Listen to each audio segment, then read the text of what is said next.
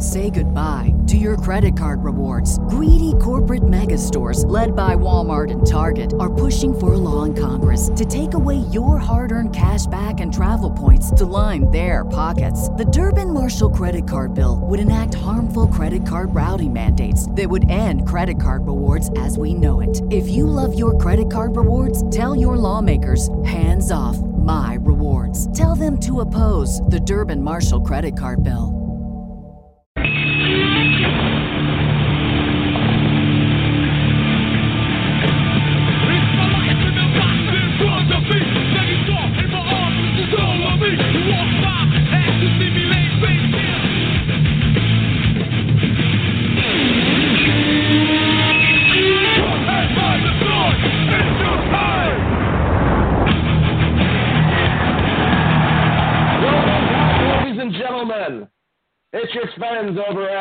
Wrestling Geeks Alliance. We have another episode, a second season, first episode episode actually, because this is now starting a new year. Uh, I'm saying fuck it, we're starting at season two. Uh, we'll tally up season one eventually, but uh, right now, season two, episode one. Uh, and me and Chris decided to, you know, have a fun uh, evening where we talk about our favorite stuff from last year, you know, whether it be a favorite wrestler, feud. We'll go over the whole entire list. Uh, so this is going to be a fun discussion episode. Uh, and then we're going to go over a little bit of the list that we've been working on. Uh, but before we do that, let me introduce you to, to Mr. Christopher Ray Patton. Chris, how's it going? Sorry for screaming at you. I just drank a Red Bull.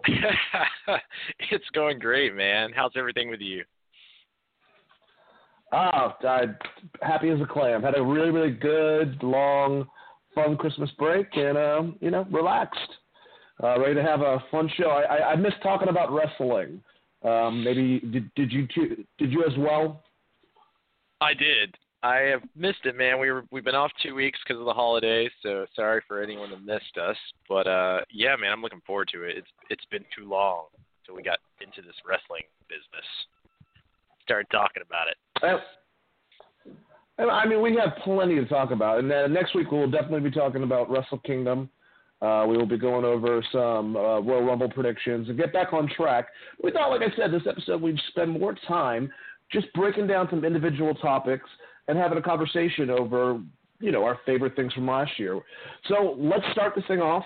Um, I don't have a really cool uh, name for this, uh, so it's just going to be, you know, 2017 was cool with wrestling, and here's why. That was a horrible name. Um, so if you also want to throw in some comments, uh, your own opinion, or anything like that, this is a good episode to call in. It's 99 477 3781. Uh, You'll be on hold, press one, and uh, you'll join the conversation with me and Chris. All right, so let's go over our top five matches of 2017, Chris. I'm going to let you go first.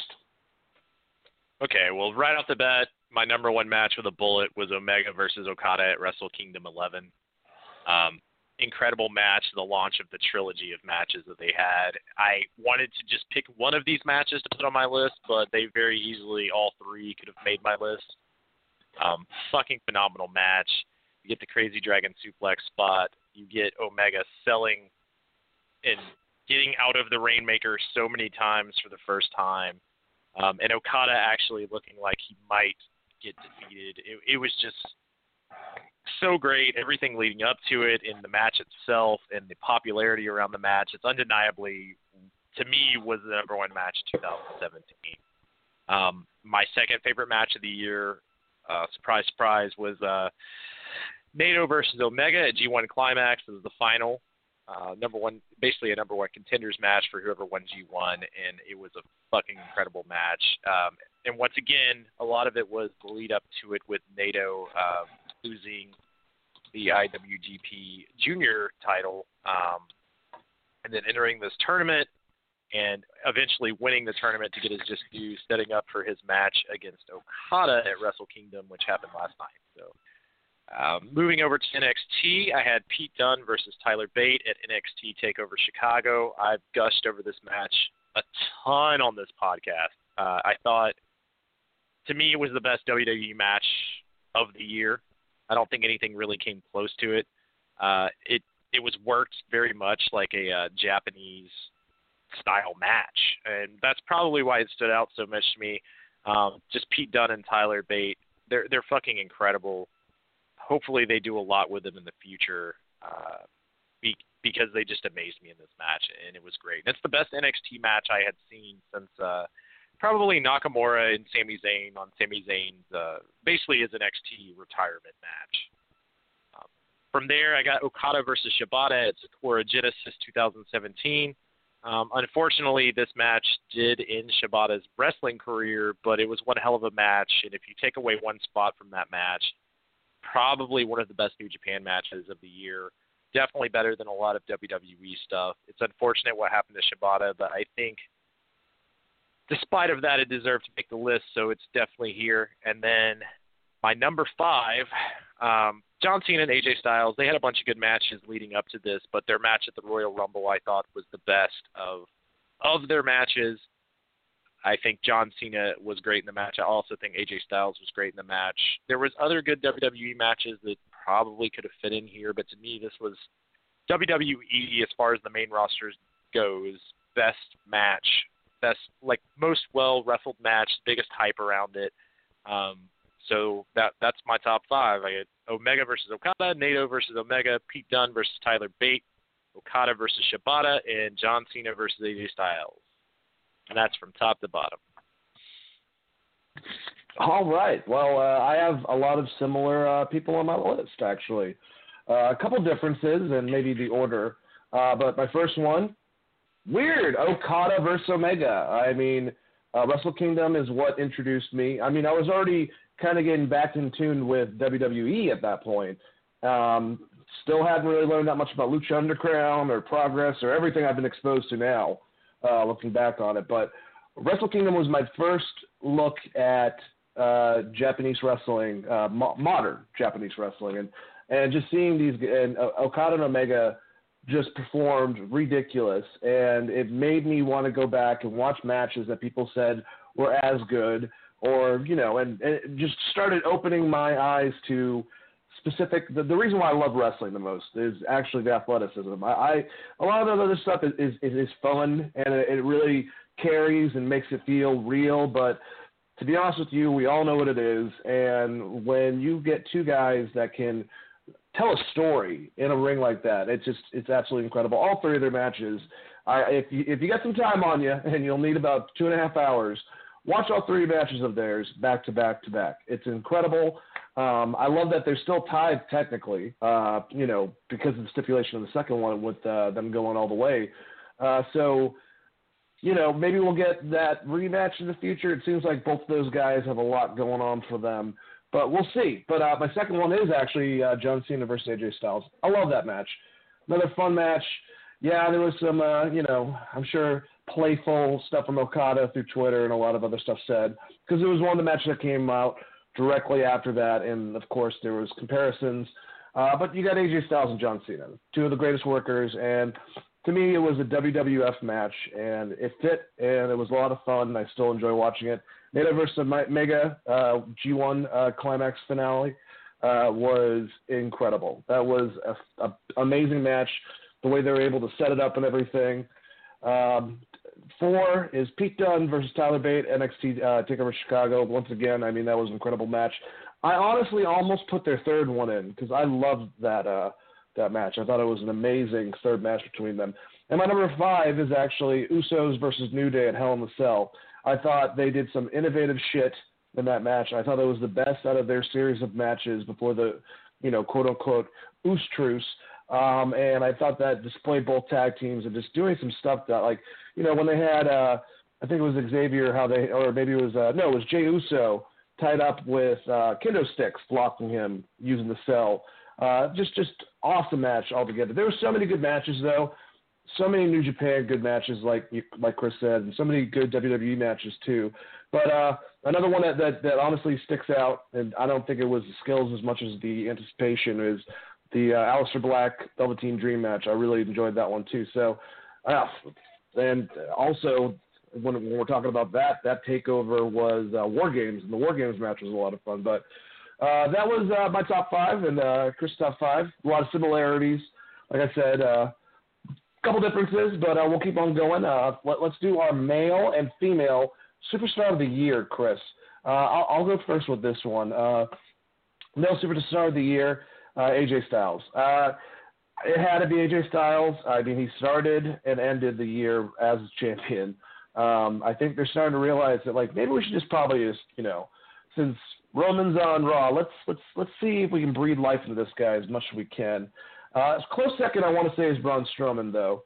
Uh, you know, it was definitely his year too. He just did not have a title reign, uh, which probably would have enhanced him and possibly, you know, made him go toe to toe with AJ for for male superstar. But since that didn't happen, uh, I'll give it to AJ. New Japan uh, or outside basically uh, wrestling uh, of WWE, I would pick Kenny Omega personally. Um, I'm I'm assuming that you might pick Okada for this, or you I think that you did. Um, I love Okada. I think that he's incredible. Uh, I just Kenny, the overall package has me more intrigued. Even though they're two, I think are the best. Kenny for me this whole entire year. I've watched some great matches with him, and, and Okada for that matter too. But some great matches with him in it, and really enjoyed it. Uh, female superstar of the year. I think this is a no-brainer with WWE. Asuka. Uh, she had a kick-ass year.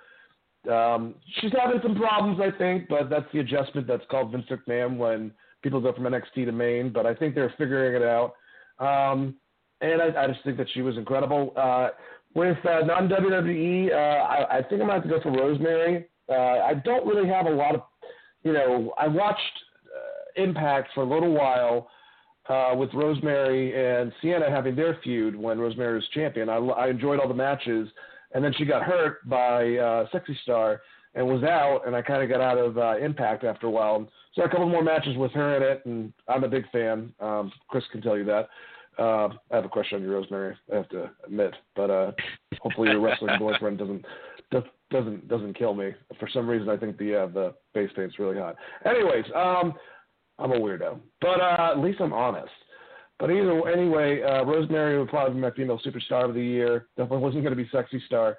Chris, uh, give me your male and female superstars of the year for WWE and non WWE.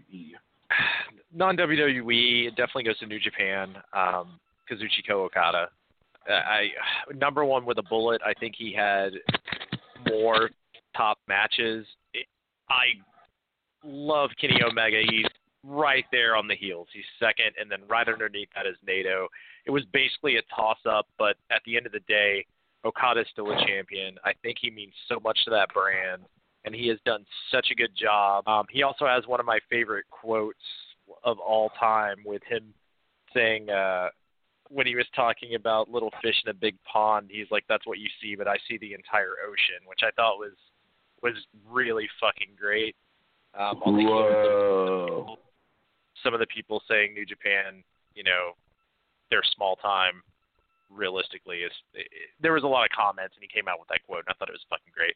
And anyway, it's just Kazuchika Okada in general had one hell of a year. If you look at Dave Meltzer's 2017 match ratings, he's I don't think he has below a three star fucking match on it. And that's not something to get excited about, but you could literally watch all of those matches and have a good time watching them. Um, and you can say the same thing about Kenny Omega. He had one hell of a year as well, and, and so did Naito. Naito's heel run was fucking phenomenal during the IGWP.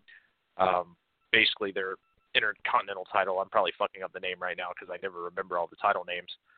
But like his heel run, trying to pay for food with the belt and stuff. There was a lot of people that could have fit in here, but to me, give it to the top dog, Kazuchika Okada. In WWE, I give it to the other top dog, which is AJ Styles. I don't think anyone in the entire WWE can lace his fucking boots. He's just that goddamn good when it comes to stepping between those ropes. There's some great wrestlers in WWE. You have Kevin Owens, you have Sami Zayn, um, you have Finn Balor. Uh, there, there's just tons of top talent there. But AJ Styles, as he always has done, stands out against the crowd and just had phenomenal matches. Um, he even had a really, really good match with Shane McMahon, and I think he's probably the only wrestler who would pull that off. And he, like you said, he started as a champion and he ended the year as the champion. And I think that's exactly where he should be until he can build someone else up, take his spot, or build up a heel that can have a really good heel run. Um, it's almost impossible to pick against him. my my only other person I would probably even put close to AJ Styles is Braun Strowman. I thought he had one fucking hell of a year. If they were to put the title on Braun and give him a run when he had that Brock Lesnar match, we might be having a different story here. Also, Samoa Joe is probably like third if I had to pick a third. But uh, at the end of the day, top number ones with a bullet, Kazuchika Okada and AJ Styles. Um, outside of New Japan and WWE, the only person I could really make honorable mention to um, as being a, an overall superstar who's had amazing fucking matches would probably be John Morrison. I, I think he's been killing it recently, um, or Johnny Impact, uh, especially with Underground stuff he's doing in AAA. So he might have made this list as well. Uh, so I, I, I had I had my hands full because there's a lot of good fucking wrestling out right now. And for female superstar of the year, um, Asuka, hands down. Um, as far as outside WWE, I was a little torn on this because Kairi Hojo got signed to NXT in I guess it was August or September. Uh, she would have been my outside, but my next pick would have been Rosemary as well. I think she's just had such a unique character for so long, and um, her matches are really, really good, especially when she goes and wrestles in like um, some of the matches she's done in Puerto Rico and stuff. She's had some really, really good matches. Uh, and I, I just think her character is really neat. Uh, I'm sure there's some other, you know, there the, the other one that was out there for me of outside of WWE, which is probably a little far fetched with Session with Session Moth, who's uh, a popular wrestler, but not a huge deal. So I ended up going with Rosemary just because I think she's a more recognizable name. But shout out to uh, Session Moth, I guess. so my two were Asuka and Rosemary. They made my uh, top two female superstars of the year. As far as like other females for honorable mention, I think Charlotte Flair is still killing it. Um, especially now they're getting a push behind her after her dad's injury and stuff. She's been really good the last couple of months. Um, and uh, uh Alexa Bliss put in the position she is on Raw, I think she's kind of held it down, but she also had has had some really bad shit. Um, so it ended up being Asuka and Rosemary as well. So we tied on that one, I guess. we we we did tie on that one, and um, yeah, I want I wanted to uh, go back a little bit, but yeah, I mean, if you look at Okada, and I mean, Dave Meltzer was talking about this. I'm not going to do his uh, impression, um, probably, probably because I fuck it up most of the damn time. But anyways, uh, Meltzer was talking about it, and he said that you know, statistically based on his system and stuff like that, like Okada's had almost as good as a run. Has a wrestler hasn't had that good of a run with having that quality of matches since Ric Flair. Like, and he was serious about it. And I mean, that says a fucking lot. Um, like he was just being, he goes, he goes. If you look at him the last couple of years and just how incredible his matches and his skills improved, you know, I mean, he's he's a monster. He really is. So it's like if you go for Okada versus Omega, I don't think like either one of them are bad choices by far, but yeah, he's he's a little bit different. And I'm love AJ Styles, man. I, I have to definitely say that they don't want none. They don't want none. No, I'm not going to do that. All right, um, let's do a favorite baby face, male and female. Chris, you ready? So yes, favorite baby face. I, I I think I think maybe you might have the same choices because it's kind of obvious for both of them. Um, I'm gonna have to give it to AJ Styles for WWE. Uh, I can't think of someone that represented being a baby face as well as him. Um, I'm glad that they kind of said, you know what, people aren't digging the heel AJ Styles. Let's let's do this whole thing and just. Uh, you saw him take shape and start getting better on the mic and feeling more comfortable for the first time.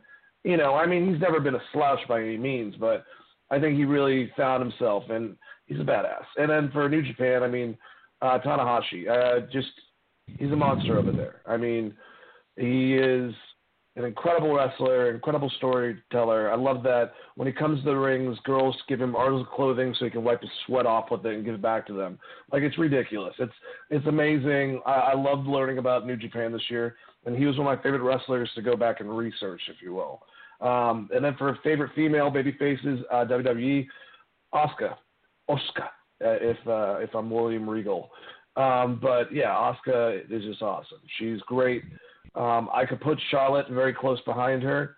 I just feel like with some of the ladies, uh, I love Sasha Banks. I do really like Bayley. now that I went back and watched a lot of her NXT stuff, and I really do like that she's trying to amp up her attitude in the ring. I think that all these ladies, uh, Becky Lynch included, they're kind of holding them back.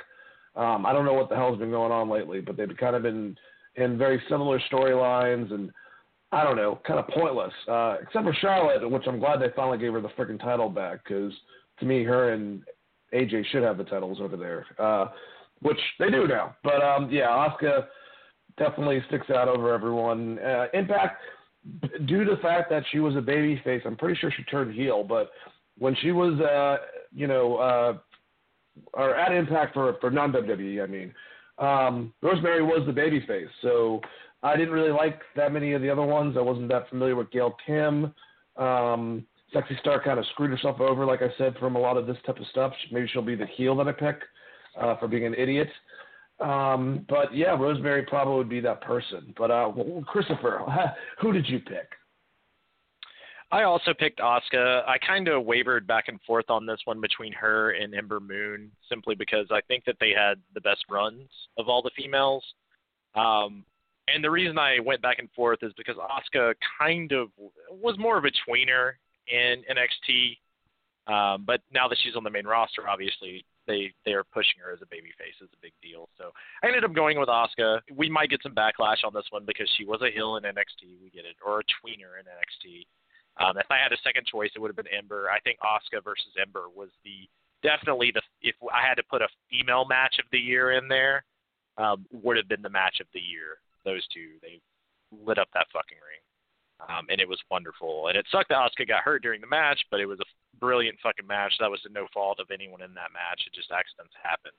Um, and then on Impact, I went with Laurel Van Ness. Uh, if you remember, she did the Grado deportation uh, deportation angle uh, where she basically played a good guy, and I thought that was one of the more interesting things on Impact. She's pretty good in the ring. Um, I don't think I watched enough of Impact to really get a good feel for who was a heel and who was a, a face in a lot of senses. Just I remember watching that angle, which I, I believe started in July and ended in like I, I think he got deported in like September or November, and I thought that was a really interesting story angle, and I thought she played the character very well. I like I like her gimmick a lot. Um, if I had to pick just based on straight wrestling, I'd probably go uh, Kairi Sane. So I'd end up putting two WWE people here.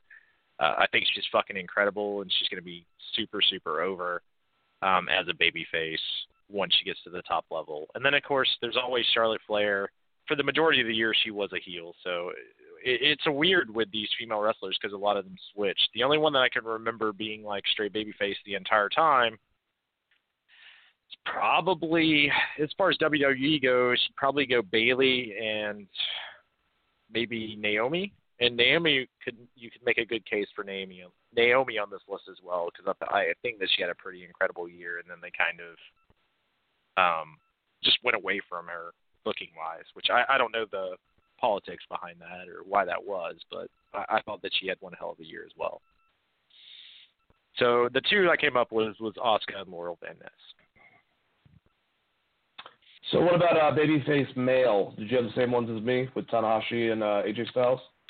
Babyface male, I definitely had AJ Styles and Tanahashi. Tanahashi wrestling with a hurt arm, um, selling to Naito, beating Naito for the title. I think all of those moments were huge moments. Um, there was definitely some great moments between Prince Puma and Johnny Morrison on Lucha Underground, but at this point, neither of those characters are really heels, so it was hard for me to go on a limb and pick one of those guys. Um, so I ended up going with. I mean, Tanahashi's.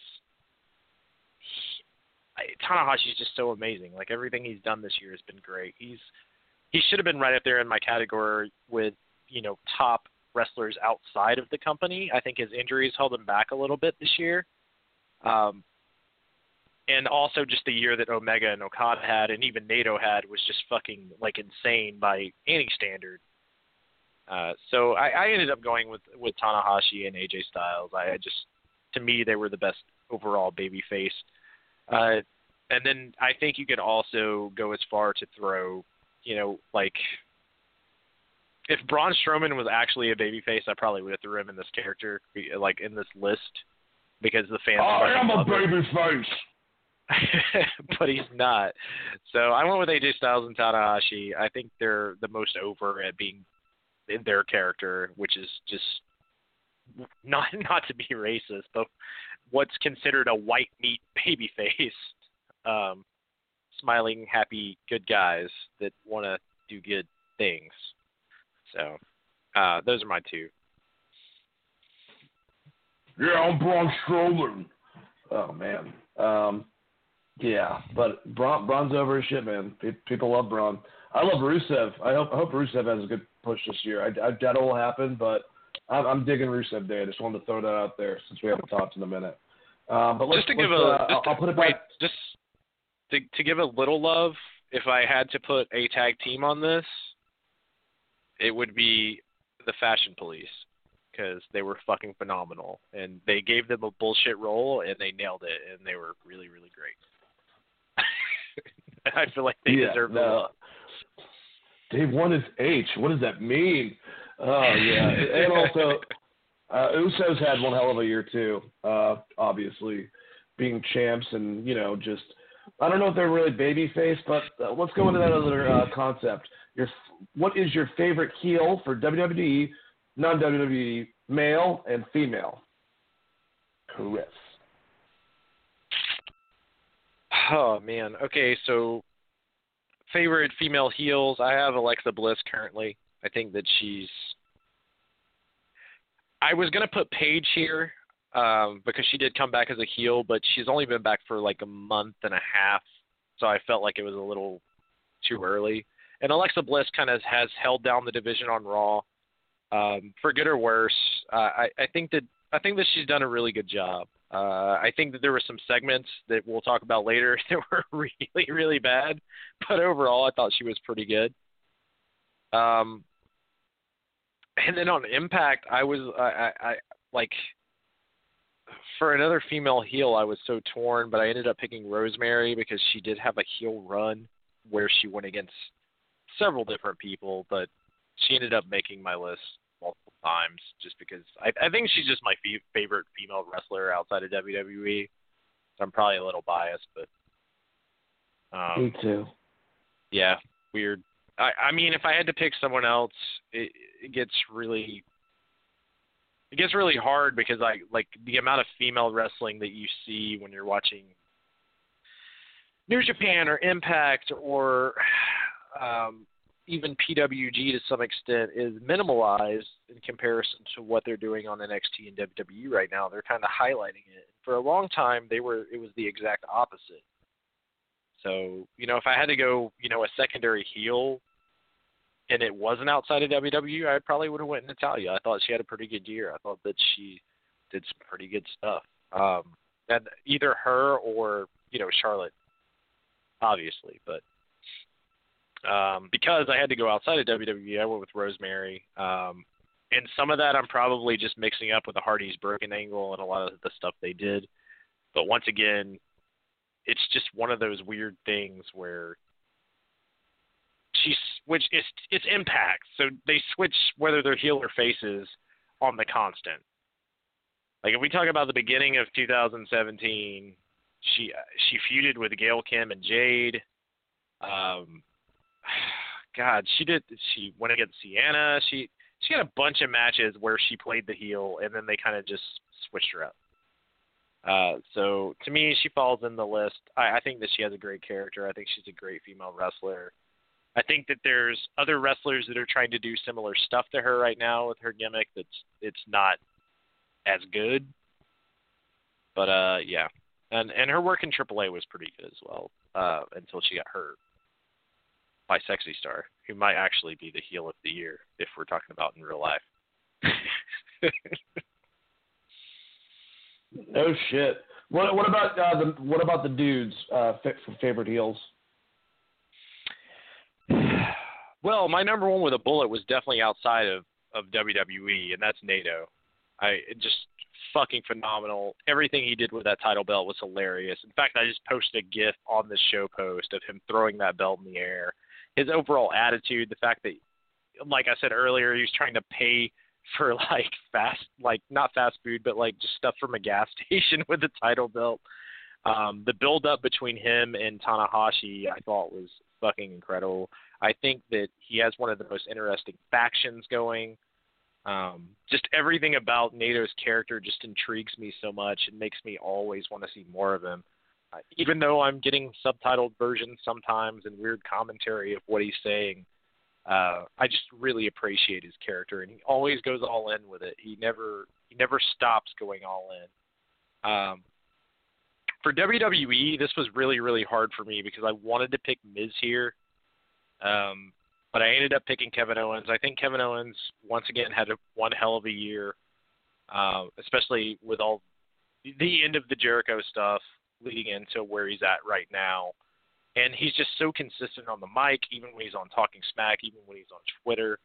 Uh, his character doesn't ever waver or break. He's very, very good at being a heel. And I think he had some of the best matches uh, in WWE. Not any of them real top, like five star matches, but he's very consistent and he's always been a great worker. I think he could take it to the next level uh, if they just give him a little bit of push. And I was really hoping to have like a Stone Cold Shane McMahon type angle with Kevin Owens to, you know, kind of like the kill Steen kill gimmick that they did in uh, Ring of Honor. Um, I think where he's basically bucking against the company. I think that they could do something really cool with him.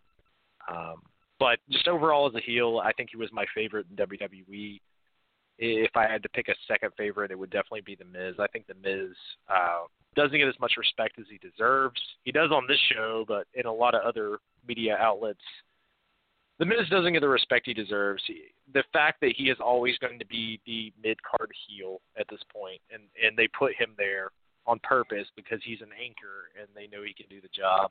I feel like he deserves, you know, an honorable mention and a lot of respect from everyone. And I think if at some point they decide to turn him babyface, I feel like that he could, and and got a push behind him where he was actually winning matches legit, maybe even with the figure four. I think I think that you could make Miz a star again.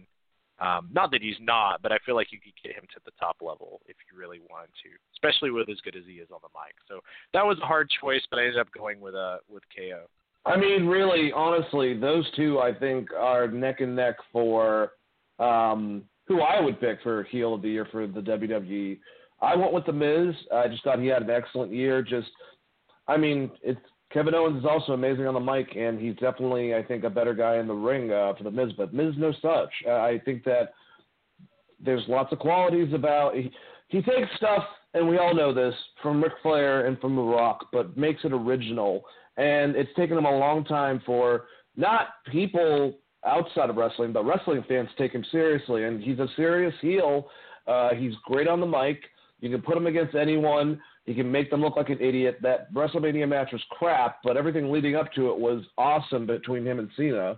Um, and I love the stuff with him and Maryse. Uh, I've loved that he's kind of gotten Bo Dallas and uh, Curtis Axel something to do uh, with the Miztourage. Uh, I thought that he could have held on to the IC title. Honestly, I like him as the Intercontinental uh, Champion. Uh, I think he's he's great uh, at what he does, and uh, I don't think Kevin Owens is a bad is a bad choice at all. Uh, he's had some great stuff too. Uh, literally, both of them have had more good than bad. Honestly, they've had a great year, uh, and I would definitely say New Japan would be uh, Naito. Uh, like you said, I mean Suzuki, I guess would come second but he I, I didn't really experience story arcs. I think I just experienced him for the first time of him beating up young lions and uh, just acting like a complete crazy idiot. But when it came down to being a heel, you know, you know, like you said, Naito throwing all the vignettes they made with with him uh, were incredible. Um, I, I loved it. Uh, I'll also give a little um, a shout out to Eli Drake uh, over in Impact Wrestling. I think he had one hell of a year. Uh, guys, I mean, he said it a million times. He's influenced by The Rock, but I think that uh, it's it's very Dolph Ziggler to Shawn Michaels esque sometimes. But I think that he's good enough in ring worker that you know it's he's made it its own, kind of like a Nick Bockwinkel almost in a way. Uh, and I, I dig it. I think that he's doing a great job being a heel. Johnny Mundo, uh, not not Johnny Impact, but Johnny Mundo on Lucha Underground, great heel also. I love John Morrison. I think he's incredible. Uh, for favorite female heels, uh, WWE. Uh, I want to say Alexa Bliss. I'm gonna. I, I know she's a champion. I know she's done a lot, but she's kind of soured me sometimes. I found her to be annoying. I think that she's a great promo, and she's gotten a hell of a lot better in the ring. She had a great match with Asuka um, on Raw. I thought. Um, I just, to me, I think that Peyton Royce has had one hell of a year, and I think that she's someone that everyone sees a lot of potential as far as becoming a female heel in an NXT. Um, I'm not too big on her her friend. Her voice really annoys the shit out of me, but I like Peyton. Um, her package uh, you know, her, her her mic skills and her ring performance a lot, and I think that her and Billie will have some sort of role. I'm kind of surprised they didn't put the two of them with uh, Paige, but you know they did what they did, and they'll figure it out from there. Uh, Paige came back a little bit too late, like you said, uh, for me to be able to qualify her. But I think Peyton Royce is my favorite. Uh, Alexa Bliss, they're kind of like neck and neck. And then for Impact, uh, Sienna, uh, I think that she's got a hell of a lot of potential. Um, you know, if she ever makes it outside of Impact, I think that she could do a great job. Um, uh, I also liked uh, John John Morrison's uh, wife, uh, who came on the scene over in Impact. Um, uh, Taya Valkyrie. I think that she's also good in-ring performer, wacky gimmick, but she was good at being a heel. Um, but yeah, those were uh, those were our favorite male and female heels. That was fun. All right, let's do our favorite. Let's do our favorite and worst uh, moment aka angle, if you will, Chris. I'll go first on this. My favorite angle this year, uh, between everything, and I mean, there was a lot of good stuff. Uh, the the Chris Jericho Y2J, you know, Chris Jericho coming out of nowhere, and you know, where when, when he saw him on the Titantron, and then busting him open, just that was great. But another Chris Jericho thing that I have to bring up happened this year called the Festival of Friendship. And after the build up of pairing him and Kevin Owens together and their dynamic and the list and everything and how all of a sudden you saw how KO started getting annoyed by Chris Jericho. And then this whole entire festival friendship, I mean, it was cheesy as hell, but it was hilarious and actually a pretty good way to start a feud between the two of them. Uh, they honestly didn't have the greatest uh, Mania match, but they had some good stuff afterwards. But at least that moment I thought was a lot of fun. Uh, for worst um, was when the balls came to town on Monday Night Raw. Holy shit! LeVar and his his sons took over the Miz, went off script, did their own thing. Ball took off his shirt. Uh, you know, the N word was like it was. It just went to chaos really badly. I will definitely say "This Is Your Life" Bayley is probably real close to second, but that was a train wreck that wasn't meant to happen. Uh, I guess either one of them were, but th- those to me was the best and the worst uh, moments slash angles for this year. What do you think, buddy? My favorite angle was definitely Braun Strowman flipping a fucking ambulance. It was the best, the best thing I've ever seen. It was fucking great. Braun Strowman, incredible hulking, an ambulance was fucking amazing. It was not realistic. Shut the fuck up. It was amazing. I bet you won't tell Braun Strowman it's not realistic. Rip your arms off. Of Your mom's not realistic when I bang her. Sorry.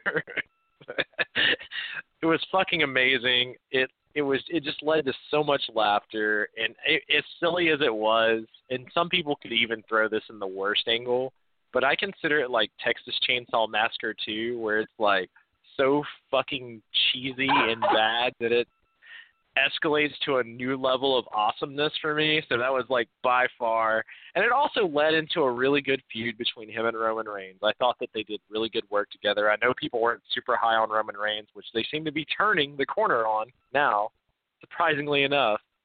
Um, but I, I thought that their whole whole entire feud was good. So I would say the angle is more of their feud, but definitely Braun Strowman flipping the fucking ambulance was my favorite. Um, if I had to have like a second pick, it would be Naito throwing the title belt all over the place, which isn't really an angle. That's just Naito being Naito.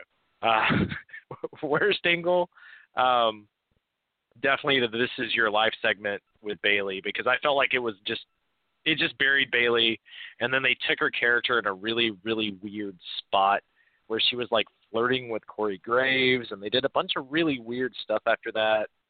Um, so to me, like that was my least favorite angle. But my second least favorite angle um, was definitely the ball the ball brother well brothers and dad uh, on Raw. It was just uh, it just felt really unscripted and really bad, and not in the sense of like when they have like Jon Stewart or Hugh Jackman on, where it's just cheesy and you're like, oh, okay, this is the celebrity gimmick. It was just bad, um, like really bad. Especially considering they're athletes, they could have had them do something uh, probably a lot cooler. But uh, I get why they did it. Like at that point in time, uh, LeVar Ball was a big deal because he he told that girl to stay in her lane. So maybe I should stay in my lane and not mention this on worst angle, but I'm gonna go ahead and put that out there as worst. Uh, but yeah, first worst. Uh, this is your life. Uh, do we agree that the biggest pop has to go to um, biggest pop award, which is uh, Chris came up with? I like that. Uh, probably has to go to the Hardys' return uh, to WWE at WrestleMania. I don't think that anything was that like loud and sound like you know it was that was ridiculous. It it was not only deafening when the music hit and they came out, it was also deafening with the delete chants. The entire crowd was so into it. To me, it was the biggest pop. I, I haven't seen a, that big of pop since like Stone Cold returned originally when he went out with the neck injury and came back. Um, and that you got to remember that that was a lot more fucking people. I, another another big pop to compare that to for me is like when Goldberg beat Hogan for the title at the Georgia Dome. Like it was that much sound coming through your TV. It was fucking ridiculous. Like go back and watch it if you don't believe me. It, it's it's nuts uh, how much they dialed that meter up and and just how fucking loud it was. To me, that I, there wasn't a bigger pop of the entire year. Yes, there were better matches. Not that that TLC match wasn't good or anything. It it didn't have anything. No, to do it was with actually that. it was the the surprise of them too. showing really up. Was. It was a good match, and and considering the fact the Hardys just had one hell of a banger of a match against the Young Bucks the night before, it makes it even fucking crazier because they dropped the Ring of Honor, the Ring of Honor titles the night before, came in in secret, and showed up. Even though I had called it like two months before, so if you've listened to the show, you you already knew the Hardys were did. back. but it was fucking incredible. It was a massive pop. Um, definitely biggest of the year. There there wasn't anything even close. All right. Well, we have two more awards to give out. Uh, one's not really that nice of an award, but we don't really care. This is how we feel, damn it. All right, we want to do feud of the year and worst feud of the year. So best and worst. Um, which one is the bad one? You guys can figure out there. Um, so feud of the year. Uh, I got two listed, but I think obviously the number one goes to Okada and Omega. Uh, they had an incredible feud, great stellar matches.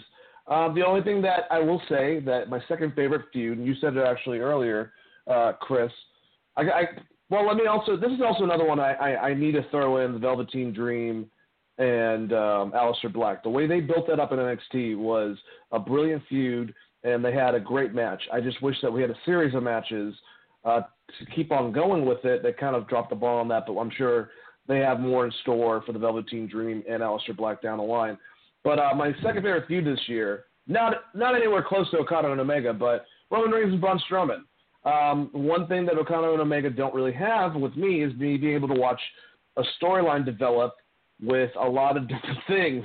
And as Chris was saying, they did some fucking science fiction shit with the Roman Reigns Braun Strowman.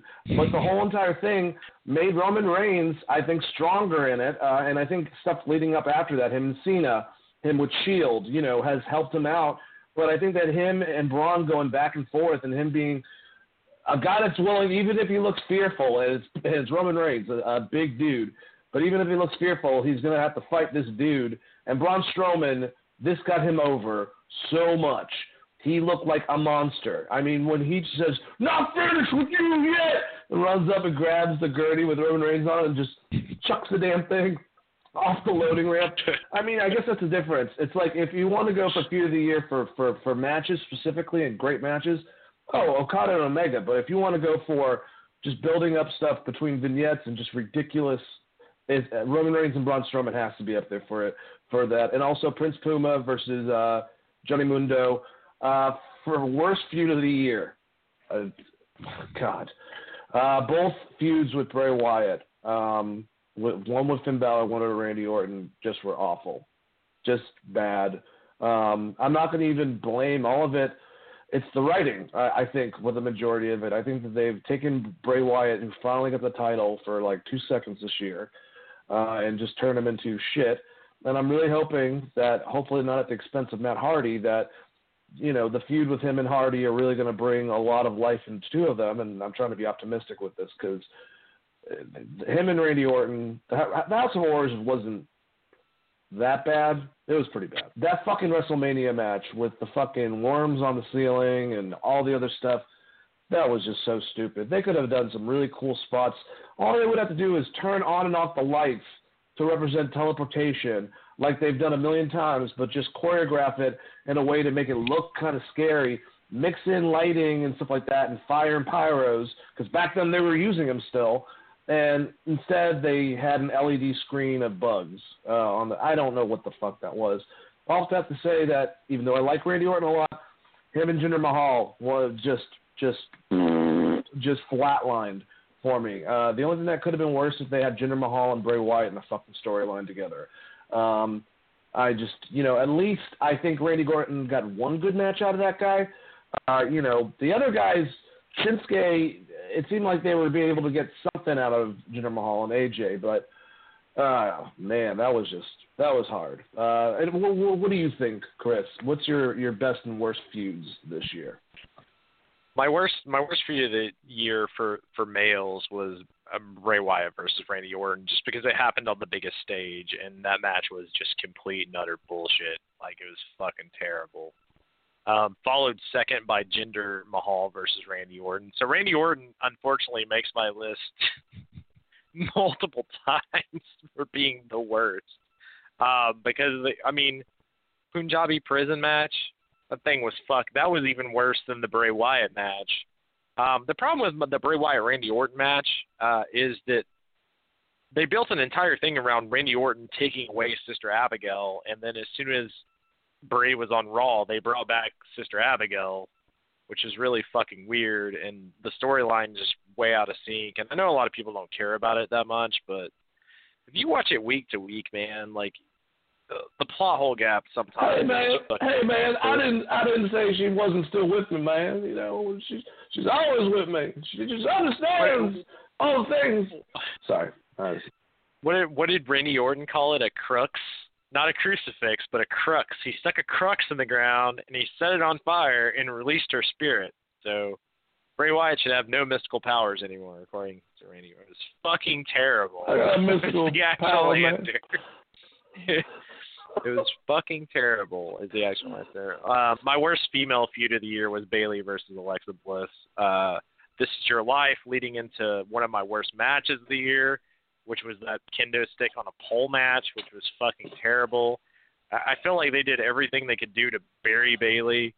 Um, I don't say that lightly, but she must have pissed someone off because they gave her bullshit to work with for three fucking months, and then they look at her now and they're like, "Why aren't you like over?" Bro, because you guys, you guys straight buried her.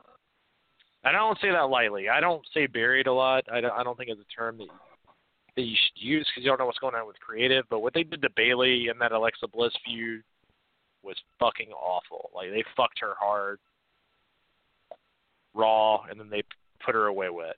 It's terrible. Wow. Um, what about what about your your favorite feud of the year?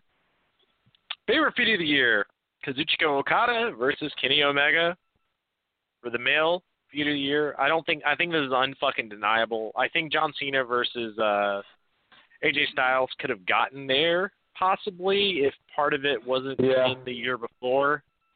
Um, but but oh, Kazuchika Okada versus Omega, just the matches alone told such a story that you didn't like. You can watch those matches and know the feeling behind them without even like going back and watching any of the storylines. Like watching Kenny Omega's yeah. press conferences, you get the feeling in the way they wrestle in a way that I haven't seen since like Macho Man versus you know uh, Ricky the Dragon Steamboat or Flair versus Terry Funk or Flair versus oh yeah, of course Flair's coming up twice versus Ricky the Dragon Steamboat. Like you get it immediately. Um, Steamboat came out twice too. Goat. Uh, but just uh just the way that they were able to tell a story in three different matches and the fact that everyone was just waiting waiting for Omega to finally get the strap and finally get that title win. Um it's just absolutely incredible. I, I think it, it told a lot. I mean, my my the only thing that even came close to that to me, and and you hit on it earlier, um, because AJ Styles and John Cena were split between two years, basically, would probably be, I mean, honestly, be Braun, uh, Braun and, and Roman Reigns. I, I think that was the close, or the Usos in the New Day. Yeah. Because I thought the Usos in the New Day Oh. feud was fucking phenomenal. And that would easily, if there was a tag, if we had a tag team portion of this, they would easily be feud of the year because the New Days versus the Usos. Absolutely. We Fucking forgot we forgot Tyler Bate and um and uh and Pete Dunne. I mean, based on matches alone, kind of like Omega and Okada, they had three fucking burners this year. It's fucking great, man. Great, great, great work. And then, um, you know, also if we're going that route, you know, Ricochet, um, Yep. Ricochet and John Morrison, and Ricochet and Will Ospreay. I think that they had some fucking barn burners too that just built their feud up a little bit. But my second feud was was I, I went female with it, and I went Asuka and Ember Moon because I I think that they had some Yeah. good matches. And they worked really well together on TV, and there were some good promos there, especially considering how limited um, Asuka is on the mic in general. I thought they did some really, really cool stuff with that in NXT. And I was kind of glad on, I don't know if it was the past Raw or the Raw before, where she came out and uh, cut a small promo on Alexa Bliss and then just kicked her in the head. Because that's all she needs to do. She doesn't need to talk a lot. She just needs to kick bitches in the head. And I'm down with that. So Just kick them that was my head. female feud. My female feud was Asuka versus Ember Moon because I, I thought they had the best program, and they def- definitely had the best female match of the year, in my opinion. I'll throw a shout out on that uh on that concept to uh Charlotte and um and uh, uh Natalie and Natalya. I mean, uh, I thought they had. I, I'm not gonna say. That, I think they had a good feud. Uh, I'm not gonna say their matches were stellar because there were definitely some weird finishes to some of them. But you know, as far as the feud between the two of them, I thought they built up that storyline pretty well. I can't say that's the one thing that holds me back with Alexa Bliss is I can't say that I liked a lot of the shit that she did uh, feud wise, which a lot of it wasn't her fault. Um, but you know, just there's been some clunky stuff. But hey, I think that is 2017. Um, that is, I think the format. Me and Chris are going to do it. Uh, we'll probably develop more uh, stuff within it, maybe more categories uh, as of next year. But uh, basically, that was how we felt about it. So, um, Chris, let's uh, you know, since I've been obsessing over this shit, and I ended up actually making two separate lists. Let's um, let's let's go over some of this list stuff. So if, if you guys don't know what I'm talking about, um, I had the idea uh, to basically go back and compile a list of 100 of the greatest wrestlers uh, from the 80s and 90s, guys that are mostly known for those two decades, uh, either coming in from the 70s, kind of like Ric Flair, or guys like Kurt Angle, who kind of like started right towards the the the, the end of the 90s. Uh, those were basically the, the class we were dealing with to compare it to 2010s or 2000s and 2010s. You know, basically now, uh, just taking some wrestlers and kind of going over like either someone that that reminds us of someone else with their ring work, their gimmick, maybe a combination of both, uh, or possibly a guy that's kind of like them but opposite in the way you'd like to see a program with the guy. That's, that's, that's basically how I built a lot of these in my head. And um, we uh, we we finished them. Um, and uh, this is um, just in order. Uh, we're going to go from the first 15. I added five because I'm first of all I'm psychotic. Um, no, uh, there was there was five guys that really didn't work well since they all kind of like I think they stopped wrestling in like I think it was like 86, 87. But they were like big names, and I kind of wanted to include them because I hear their names thrown out a lot with comparisons to guys from from now. So I added Bruno Sammartino, superstar Billy Graham, uh, Nick Bockwinkel, Pedro Morales, and Harley Race. Um, all of them kind of were retired, uh, you know, mid 80s. I think Harley Race uh, might have lasted until like 89, but they, they definitely they reflect an influence more so than actually being a part of the 80s and 90s. So either way, this literally this list kind of starts at the top going down as far as you know with the top of these five guys from the 70s um, or so, and then go in the 80s and down. So we're going to do the first 15, including the guys, the older guys. Um, I'll, I'll start off with the first guy, Bruno Sammartino, the incredible Italian wrestler that was a hero to my father and a lot of people up north. Uh, he was the WWF's uh, premier athlete. Uh, Vince McMahon Sr. had him sell out the Boston Garden, the the Madison Square Garden, you know, all the basically the Northern Territories, several times over. Um, when they weren't financially doing as well as when Vince took over, basically, and you know did everything they did in the '80s, Bruno was able to substantially hold down the fort money wise uh, for the company and also, which both guys that I'm about to say that I'm kind of representing towards Bruno in different aspects, um, he was asked to come back by Vince Sr. because he knew that he was a draw, and they were only supposed to keep him around for a little while, and then they kept on asking him to stay longer and longer until his reign for a title, I think, ended up being several years. He's he's got the record for the longest reign until he dropped it, I believe, to was it Bob Backlund or was it Superstar Billy Graham who then lost to Bob Backlund? I can't remember off the top Bob. of my head. But either it was Bob. Okay. Um, or it was Jesse. Jesse Ventura was in there in between, and I think did Bob take the title off Jesse? I'd have to look. It was either Jello. I know. Because I'm, I, am I getting Billy Graham mixed up with Jesse Ventura? Because I know one of them was the transitional guy. Uh, but either way, Bruno Sammartino was a monster. Uh, if you want to see some awesome matches on the network, uh, check out the one, the two that he did with Stan Hansen. The first one, he broke his neck legitimately no, from Stan Hansen. Second one. Did you say Billy Graham? Because I think you're right. Now that I think about it, I think I think you're right. Uh, yeah, I think it was Billy Graham.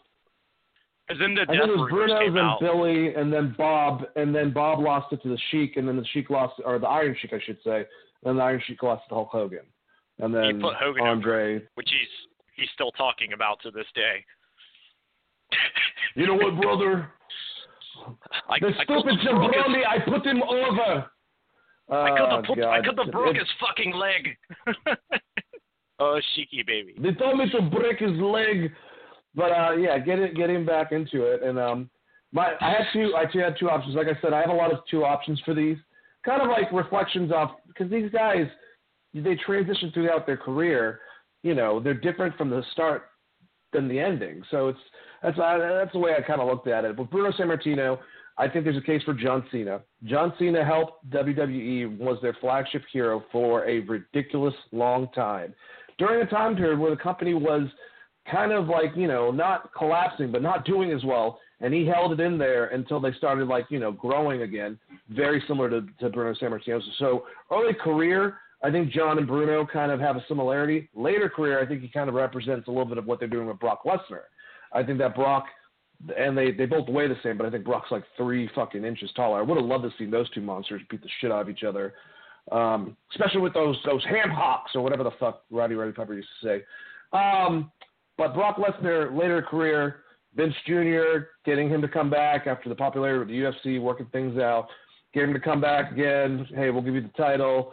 You know, it's not like Bruno as in the amount of time that Senior did with him but it's very similar to that fashion. And they're both like just genetic monsters. Babyface wise, obviously Bruno has a lot more in common with John Cena, but there's definitely reflections of both those wrestlers that I can see comparable with the great Italian himself, Bruno Sammartino. Chris, what do you got? I also have two, and one of them you already named on, which was John Cena, um, specifically his run from probably 2008 up to 2012, where you get CM Punk uh, showing up and really becoming this massive force in wrestling.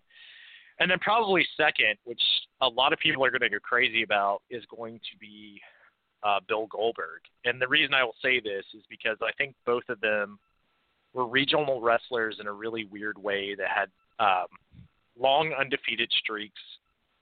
Uh, Bill Goldberg, obviously in the South, being from Atlanta, Georgia, like playing for the Falcons, being that undefeated monster, being as popular as he was, carrying an entire company on his back, essentially, uh, I think deserves honorable mention uh, as far as someone to compare to Bruno Bruno Martino, not necessarily in the ring, uh, but definitely just overall like their careers kind of aligned in a weird way. Um, and they could have easily made Goldberg a Bruno Sammartino character uh, for the South. They could have easily done that and had him carry that title for a long time. There's bad WWE or bad WCW booking involved, obviously, um, and his matches weren't as long, and he's not as good of a wrestler, but he was a very big physical presence, a very big force, and someone that I think you could could compare as far as careers go with the long undefeated streaks. Um, and the way that there were certain fans that got really behind him, especially if you live here in Georgia or Florida or South Carolina, North Carolina, Tennessee, even. Um, he was massive. He was a huge fucking deal. Not a wrestler that I like a lot. Not someone I give a lot huge. of compliments to. Someone that blocked me on Twitter. I'm gonna throw him up there with Bruno Sammartino. So that's probably my comparison, just because I, I think John Cena can fit elsewhere as well. Um, so if I had to go one for one, it'd probably be Bill Goldberg, Bruno Sammartino, because I think they meant that much to their companies. And you know, honestly, without Vince McMahon Jr., I think uh, WWF would have died out. The same way WCW I, died out when they got rid of Goldberg, or basically fucked Goldberg and booked him really bad for a long period of time. I, I, I like that comparison actually. I think that's a pretty smart comparison. Um, you know, there's a lot of ways that you can look at with Goldberg, um, and we'll get to him down on the list too. Uh, but yeah, that that concept of him being the kind of like the Southern Bruno Sammartino because he was that popular. And there's one thing about Bruno is that he had strength and he could toss guys around and he could hit you. Um, and I think that he had a, a, little bit of wrestling background in high school, I believe. I, I just listened to a two-hour interview with him and Chris Jericho. Um, but you know, uh, he fought in the orangutan. He was known about his strength, but you know, you watch him against Piper in the late '80s. You watch him against Stan Hansen. He's a brawler more so than anything. He's gonna just try to like throw hands with you. Um, so someone like Goldberg's actually not a bad person because they would that would be a good stopping force. Like, you know, for all the stuff that me and you say about Bill Goldberg, I mean that's a pretty damn good comparison. That's why I kind of like Brock too in a way, um, is because they're it's just pure dominance. You have a guy Brock's much more of a heel perspective. Uh, well, I mean he's not really a heel, but you know what I'm saying. Like Bruno and, and Goldberg and Cena are baby faces. Two other guys I want to throw out there though, um, Cesaro. I think ha- everyone has said athletically he's a freak. His strength levels. He's a guy from Europe he claims Bruno as one of his biggest inspirations. I can definitely see a comparison there. I love Cesaro just for the fact that he comes off agile like today's wrestlers, but still has an old school look and feel to him of wrestlers of, of yesterday that a lot of guys just don't have anymore. Um, and I think there was a second one, but I can't remember who it was. So we'll have to keep on going. If I come back with that, I'll let you guys know. Ah, superstar Billy Graham, another big guy. Uh, I think the one that might have beaten Bruno Sammartino. We'll, we'll, we'll uh, We'll figure that out.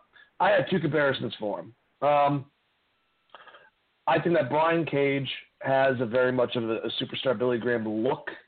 Uh, you know, I know him as being more of a babyface for what he's done in in Lucha Underground, at least. I don't know how he is on the uh, PWG scene.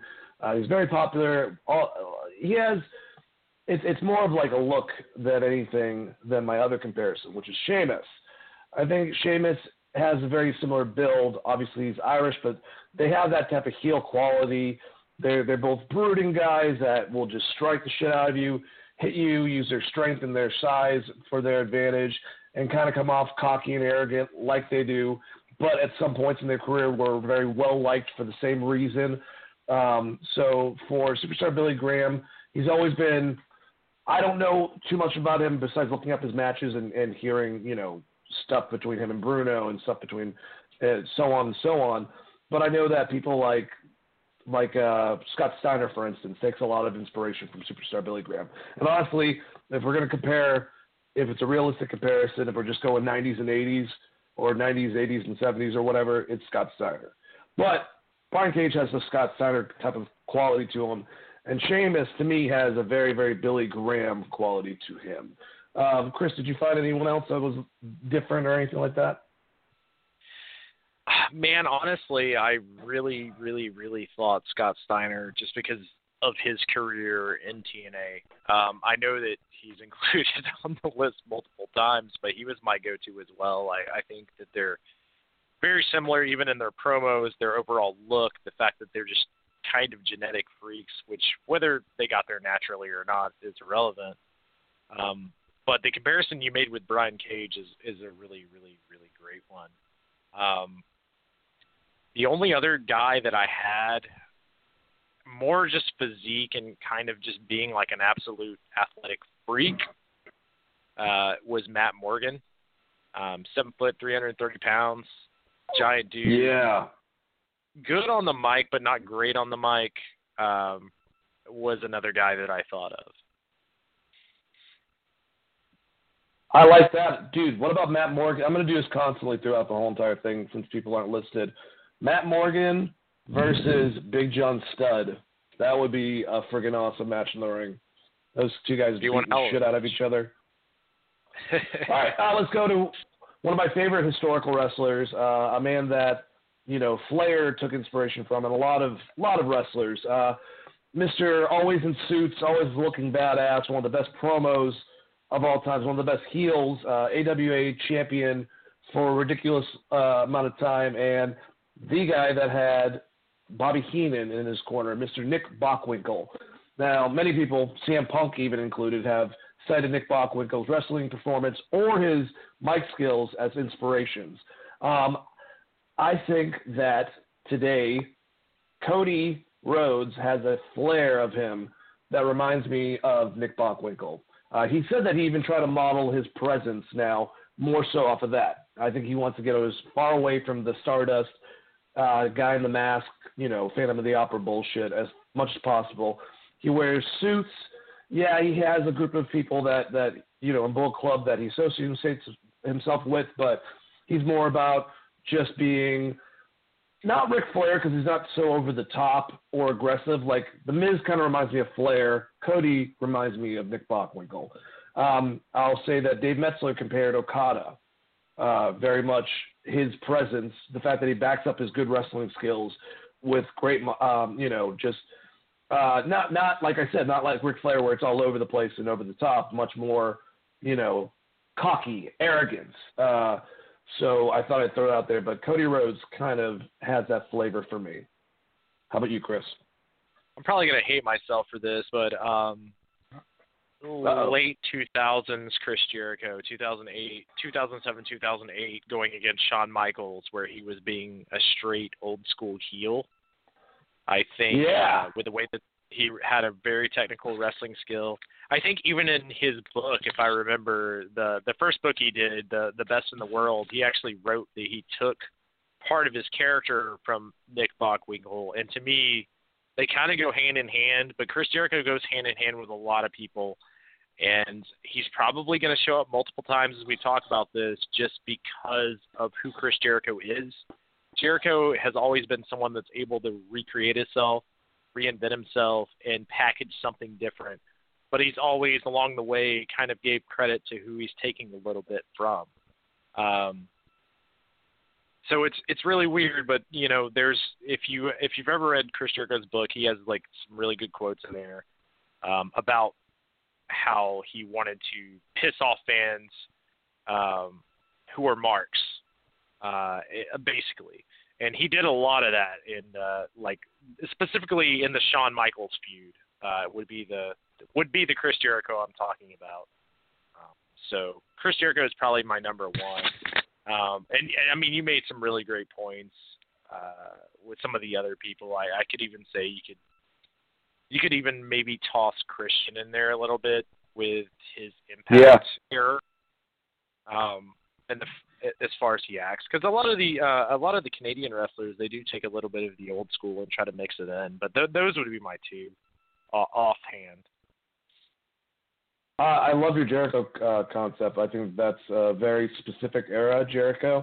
I'm going to say, especially when get down to him, even though I kind of I like the way that you did it, uh, Chris. Uh, but I kind of like if I already used someone, I wasn't going to use them later on. If I had them on one side, I was just trying to be specific and ridiculous. But this brings a lot more conversation, which is good.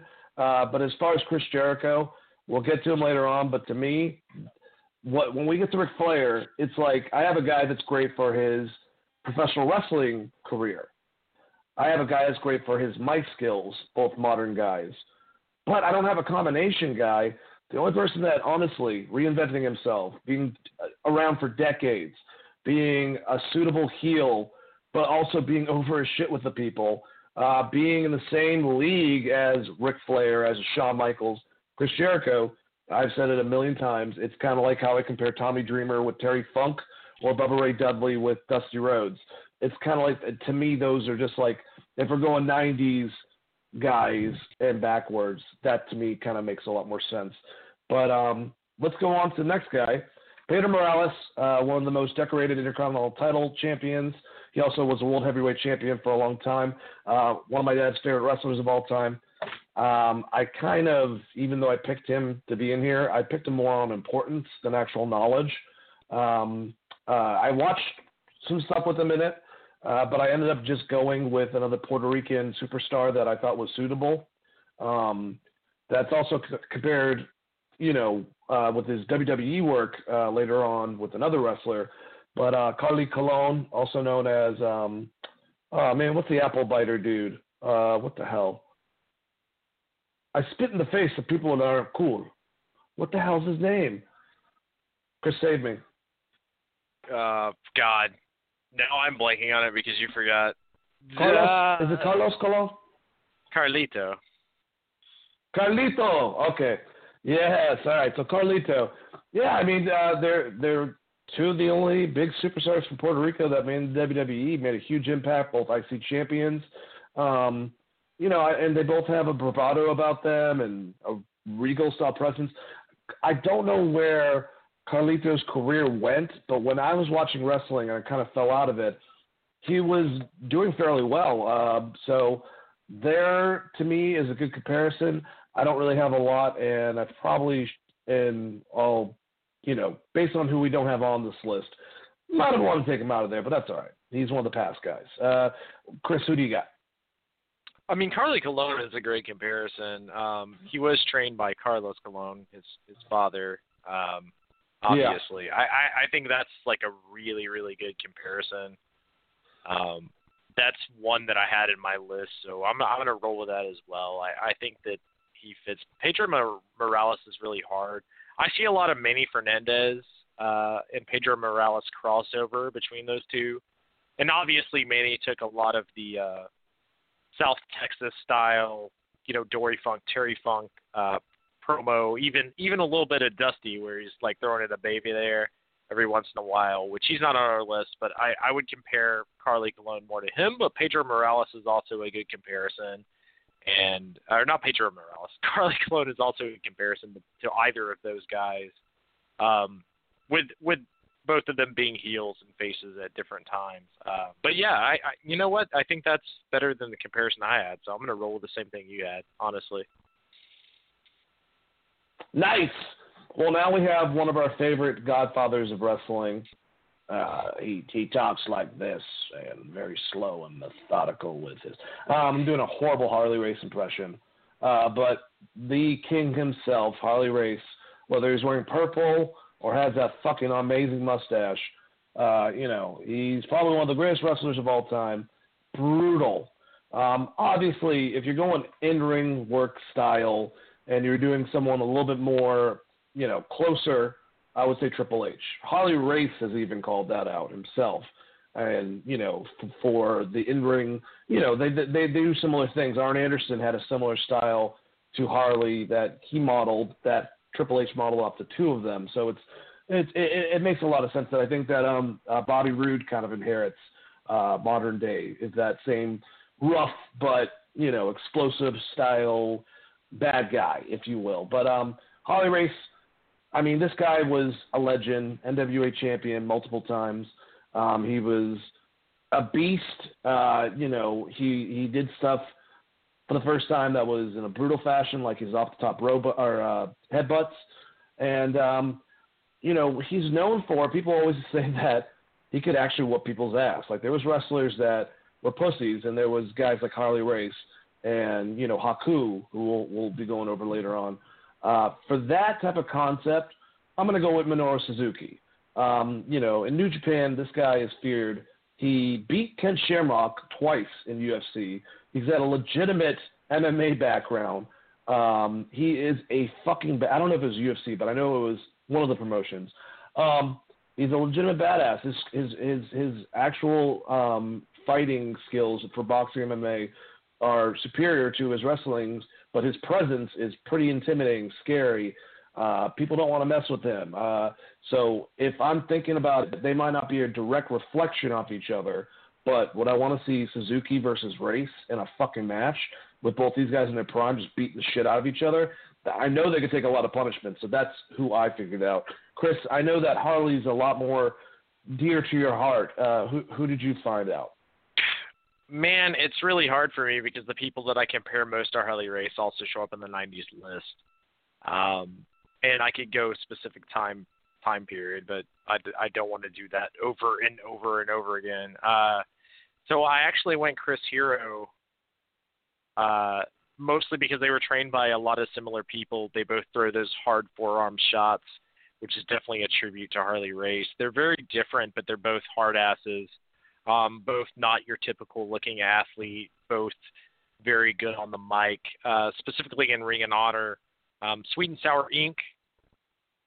was a, a, a big Ring of Honor presence, also a PWG presence with the Briscoe brothers, and that specific era of Chris Hero really, really stands out to me as being very Harley Race esque. Um, and the fact that they were trained by very, uh, like, you know, like Harley Race was also trained by Dory Funk uh, Senior. Um, so I mean, a lot of there's a lot of crossover there um, where you have like you know you have like Buddy Austin was involved, and I don't know. They just they're very similar um, in a lot of ways. So I, I went with uh, Chris Hero. His main trainer was Masala, who was was trained by Dory Funk Jr. and there's a lot of crossover between the two. So to me, like Chris Hero could be that guy. He hasn't got, he doesn't have the attitude WWE needs to. Um, but when he was in Ring of Honor, specifically, I, I think that he was closer. Uh, like honestly, if I had to just pick anyone to match up with Harley Race, uh, just the way that they portrayed him and the way that he was so badass, it would have been Stone Cold Steve Austin. Um, but obviously he shows up list, so I'm gonna go Chris Hero for now, um, and specifically Ring of Honor Chris Hero.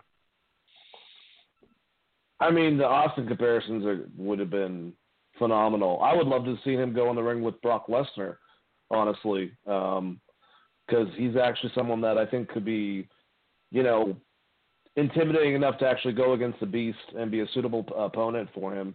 I mean, that's, that's the thing about Harley is like he's known for not only being a great wrestler inside the ring, but being able to whoop some guy's ass, no problem, you know, if it came down to it. Um, and he was the only one time period where there was that transition uh, so, you know, I could definitely see that. Um, just basically, I had someone that's brutal, but I, I like that you said Chris Hero. Uh, we'll definitely be seeing him very shortly, actually, for me, uh, coming up. Um, let's go and start our. The official list has started, Chris. Isn't that great? We're at one now, technically. Um, this is. oh wait, first... I just remembered. I just remembered who my actual Harley race guy was. It was it was Jay oh, fucking Briscoe. It was Jay Briscoe. remember we talked great, about this great... the other night, and I couldn't remember, and now I remember. It was Jay Briscoe. Jay Briscoe or Chris we, Hero. You can toss up, but those are my two. you could also, I mean, I know he's his father's uh, son, but um, Dick Murdoch's son, um, what's his name? He was trained by Harley Race. Um, yeah, I can't remember Dick Murdoch's son. He had a tag team in the 2000s with uh, Oh man, Lance Tre- Cade, Trevor, Trevor, Trevor, Trevor Murdoch. Yeah, Trevor was that scrappy style fighter trained by Harley Race. Um, I know that CM Punk was also someone. That's another fun thing to talk about too, is people that were actually trained by these wrestlers. CM Punk had some training from Harley as well. A lot of guys had training from Harley though, um, just like the Funk I, I would, brothers and. Well, the the thing with Jay is more the overall attitude in his promos and the way he handles stuff, and he's a little more over the top than Harley Race. But times have changed, and if you put Jay Briscoe back in the '60s, he probably would have dialed it down a little bit. Um, Probably. And the fact that they both are well known kind of badasses and assholes. Uh, oh yeah. Uh, they just no, I like your choice. I definitely do. All right, well, we got Bob Backlund. Um, I something that's resonated with me, uh, and it was Jr's uh, commentating over one of the uh, Tyler Bate um, Pete Dunne matches, and you know, comparing Tyler's strength, his ridiculous strength, flexibility, you know, but also amazing uh, wrestling skills. Uh, even though he's obviously a little bit smaller than Bob Backlund. And the thing about this list is when you're comparing a lot of these guys, it's like everyone shrunk down the size because the whole entire aspect of wrestlers is not about being bodybuilders. It's about being able to do as much as you can do in the ring. Um, that's much more important nowadays. So Tyler Bate to me is someone that's like Bob Backlund. He's he's he's babyface as shit. Um, he was a designated champion. Uh, not someone they I, I don't think they were going to have long term. Well, Bob Backlund actually probably had the title for a while. I don't remember exactly. Like I said, I, I, I know a lot about wrestling. I'm not going to claim to be a historian like Dave Meltzer. Um, but to me, Tyler Tyler Bate, his in ring presence, um, his his you know just babyface as hell mentality, um, kind of puts him over. Obviously, we haven't seen a heel turn in him. So we don't know if he kind of matches Bob Backlund in a heel sense. But if I'm talking, you know, 70s Bob Backlund, I just won the title compared to Tyler Bate, I just won the UK title. Um, put the two of them in the ring. That's what I would like to see. Uh, who did you have, Chris? It's a great comparison, but I, I actually had Jack Swagger, and I compared it more to heel Bob Backlund versus his run as champion because I like his run as champion. Even though it was a pretty good run, it wasn't well received. I think his heel run was closer, and I think uh, when Jack Swagger first won the title, he was kind of a close Bob Backlund. Both great amateur wrestlers, similar styles in the ring, both goofy looking, um, both kind of without a real gimmick. Just kind of like, hey, we're amateur wrestlers. Um, so that that was my comparison was Jack Swagger. Yeah, I could definitely see Jack Swagger. That's a great comparison. All right, uh, let's go to the next one. Uh, we have Terry Funk. Terry Funk to me goes two ways, and these are guys that you actually compared to Harley Race. Um, it's it's hard to it's hard to pick a guy like Terry Funk because he's done so much. He's been a great heel um, during times with Dusty and during times with Jerry Lawler um, in Memphis. Uh, he's been a beloved babyface for his whole hardcore run. I think that if you kind of equate, even though Tommy Dreamer's from Jersey um, and Terry Funk's obviously from Texas, both of them training a majority of this generation, you know, or the next generations after them, uh, like Terry did, and like Tommy Dreamer did. I think there's a good comparison between two of those guys, uh, willing to put their bodies on the line. I don't know if Tommy's as skilled, and I think that he would even admit that because Terry's pretty damn overall. Back in his day, he was an incredible in-ring performer. Um, I mean, he's still fucking wrestling, but to me, he's the best comparison. But if I'm not going to do Tommy Dreamer, since he's on this list, uh, and what, like I said, me and Chris are going to be doing this the whole entire time it just creates more conversation for you guys to kind of like, you know, just think about and stuff. And if you guys want to join our conversation, remember to call 929 477 3781. Give us your opinions. You know, let us know what, what, what you guys think. Um, I care to know. If you hate one of my opinions, let me know. I might be a dick to you afterwards, but that's okay. It's it's up to you to to figure that out. But um, I went with actually uh, either Jay Briscoe or Chris Hero. I think both of those guys have a lot of qualities that are like Terry. Um, I think Jay's a little more rugged, but Chris is maybe not as rugged uh, in a way. Um, and I think Chris is actually more comparable to Terry's brother, but I'll get to my reasoning for that. Um, but Jay Briscoe, I mean, had a pretty damn good run with with his Ring of Honor title.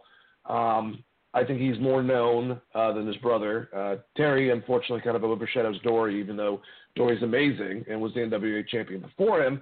That's just how the you know Terry's legacy has bounced, uh, you know, collectively with the masses. Um, so to me, Jay Briscoe or Chris Hero, um, just being like the underdog concept. I always said that Sami Zayn, not as not as in ring skills, but there's certain aspects that if you kind of go, if Kevin Owens is to Mick Foley, Sami Zayn is Terry Funk. At least personally with me, that, that that's how I always kind of like saw it. Uh, but yeah, I think that my main choice would be Jay Briscoe, but the right choice is Tommy Dreamer. Chris. Uh, I picked Dean Ambrose here for Terry Funk. I think he's the closest as far as character goes. It's easy to throw him in the ring with someone like Brian Pillman, but I don't think he really gets there. Specifically, if you look at his, you know, John Moxley CZW hardcore stuff, um, the way he cuts promos, the intensity, the way he feels it, the fact that they even had Terry Funk cut a promo with Dean Ambrose, I think shows a lot of comparison. If I had to do a one for one with Terry Funk, it would be Cactus Jack. I, I think Mick Foley took a lot of Terry Funk's style, a lot of what made Terry Funk great, the promos, the fact that he chose to do a high voice in a lot of his promos as Mankind, and uh, obviously Cactus Jack um, and that's just how Terry Funk talks. Uh, those would be my two, but if I had to pick a modern wrestler, it would it would probably be Dean Ambrose, just because in a lot of ways Dean Ambrose isn't as good as like a Brian Pillman is, or you know some of the other people that play that kind of role. And Terry, like '80s Terry Funk and uh, Jon Moxley have a lot of similarities, like with the taking my like Terry Funk's promo where Jerry Lawler took his eye, for instance, and Jon Moxley's promo where he's like, "You smell like my mom's purse." There's a lot of similarities in those characters where they're just both kind of whacked out, but it still comes back to wrestling in a good way. So that that's my comparison. And also, Dean Ambrose hits a hell of a DDT. It's a single arm DDT. The reason Cactus Jack uses single arm DDT is because Terry Funk used it for double.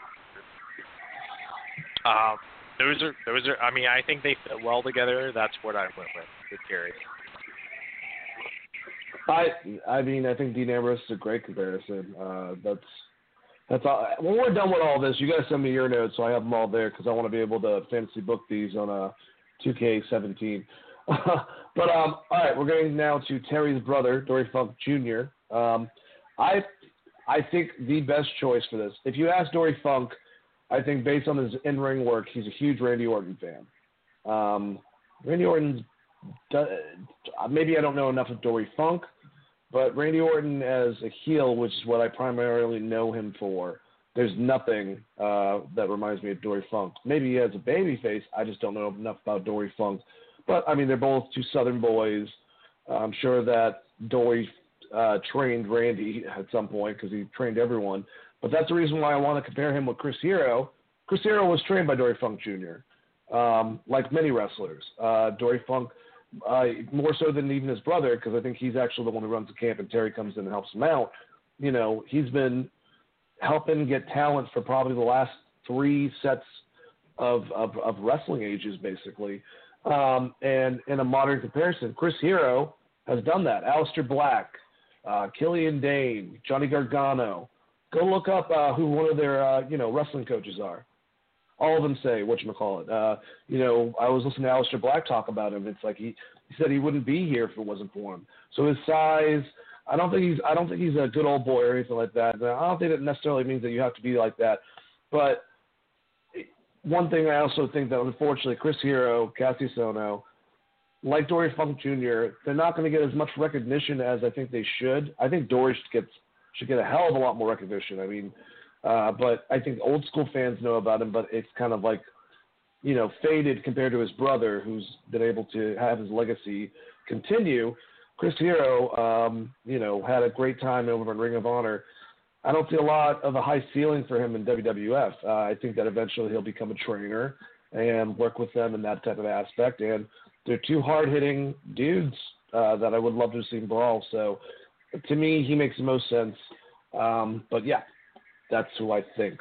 Next up, we have the blue-tongued wonder himself, George Animal Steele, going from being a fierce heel in the 70s and fighting with everyone from Gorilla Monsoon to uh, Bruno Sammartino to just everyone in the WWF. Um, and then coming to WWF and being more of a sympathetic babyface, uh, being a manager for Ricky the Dragon Steamboat, and having his relationship with Miss Elizabeth, and how much Randy Savage hated him uh, that whole entire time period. He was like this lovable monster. Um, Killian Dain, I think, kind of has some of those qualities that George Animal Steele has. Um, obviously, I think Killian Dain's a better in-ring worker because there's workers just do much more nowadays. But I think there's a good thing to say for Killian Dain as a comparison uh, as George Animal Steele, especially like they have both these eyes that are kind of like out there bonkers, but like you're excited to see what crazy things they're gonna do. Now, usually with George, it was like trying to attack Randy, you know, Savage while someone was distracted or whatnot. But you know, to me, I think that was a pretty it's a pretty good comparison.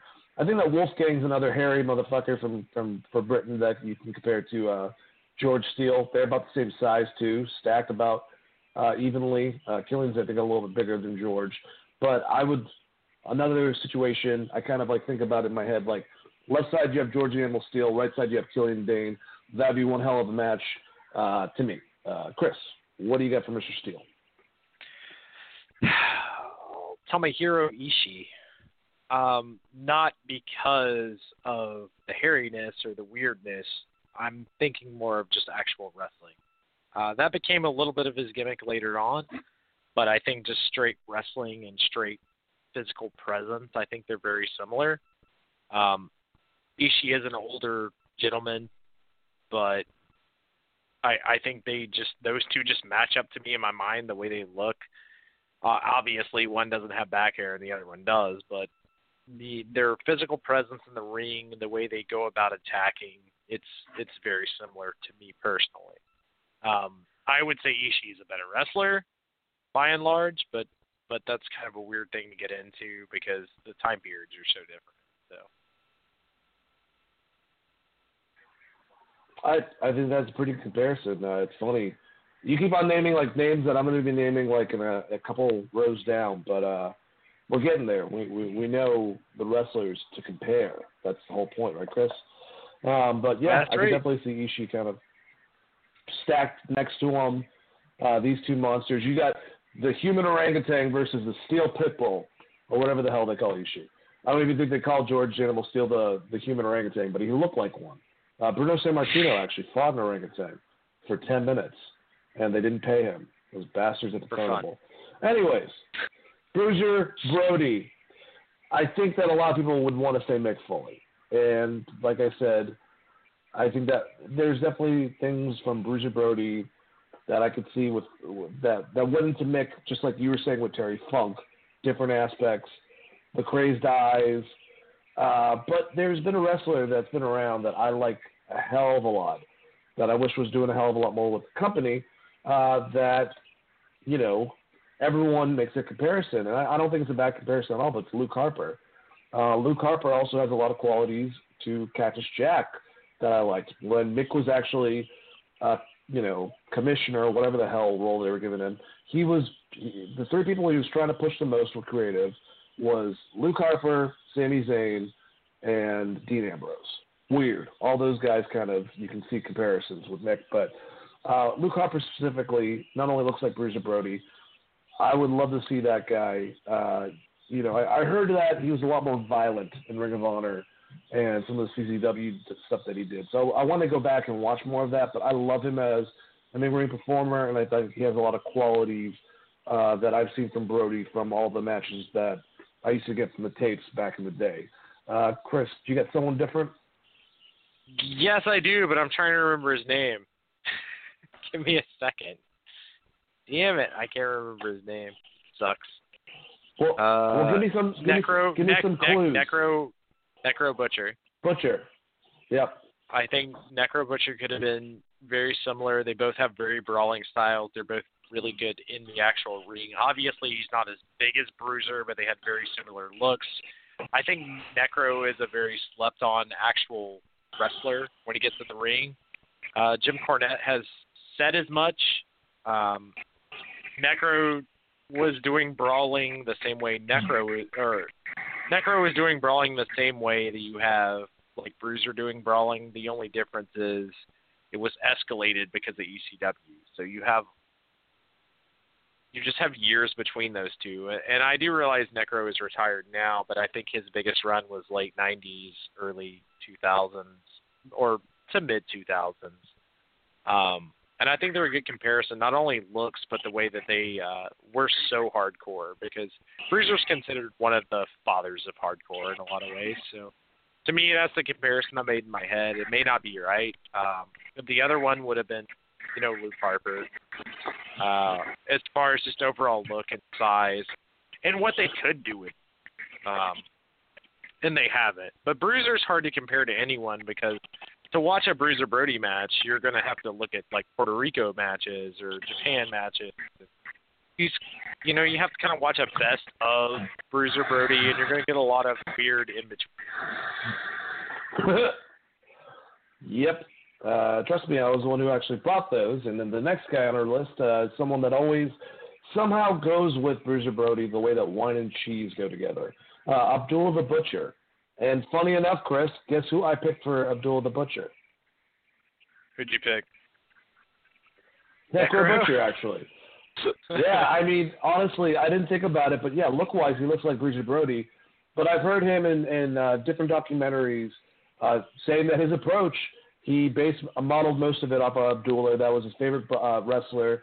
I mean, the Butcher for his last part. Obviously, they don't look like each other, so I would say Necro Butcher for the actual madness of, you know, being at that type of performance level that Abdullah was, which many people can't be.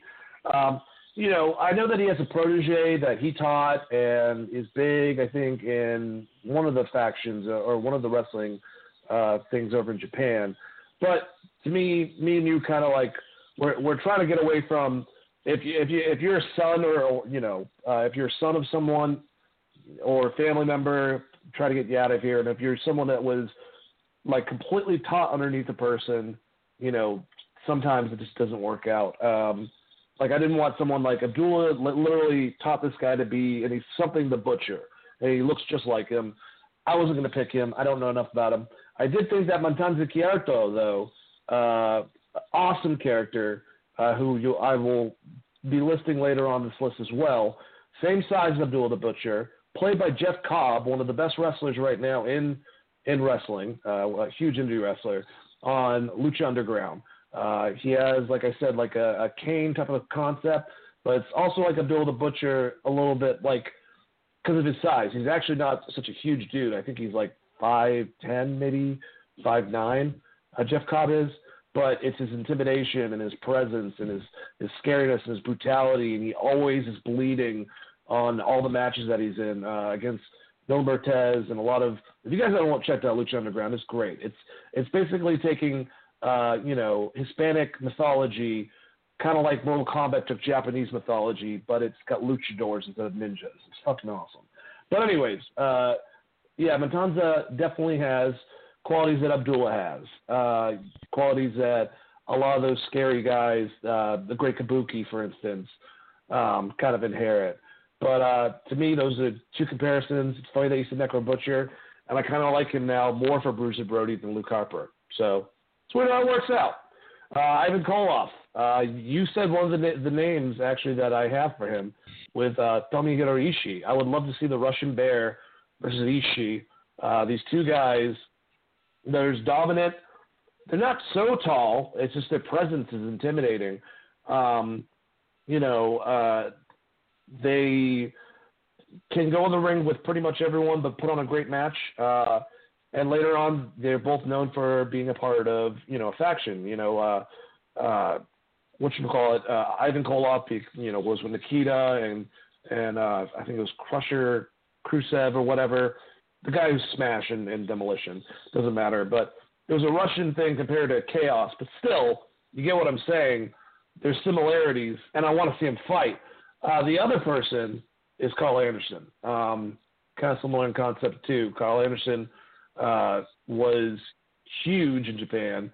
Um, they used him big heel, not working so much right now, and later on in his career, now he's more known for being a part of the tag team. Love to see Nikita and Ivan go against uh, you know Anderson and Gallows. That would have been a fun booked match. Who do you have for the Russian bear, Ivan Koloff, the one that crushed Bruno Sammartino?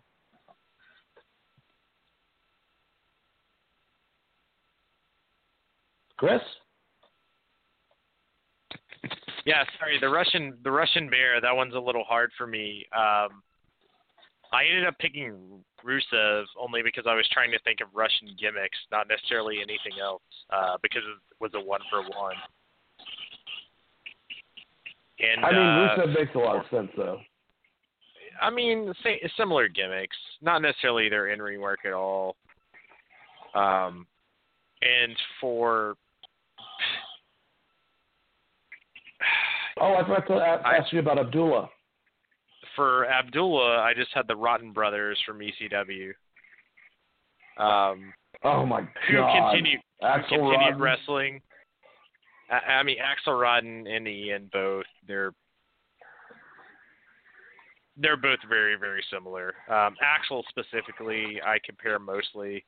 I do realize that that's you're talking late '90s versus early 2000s, but I I can't make a better comparison than that. They he did wrestle.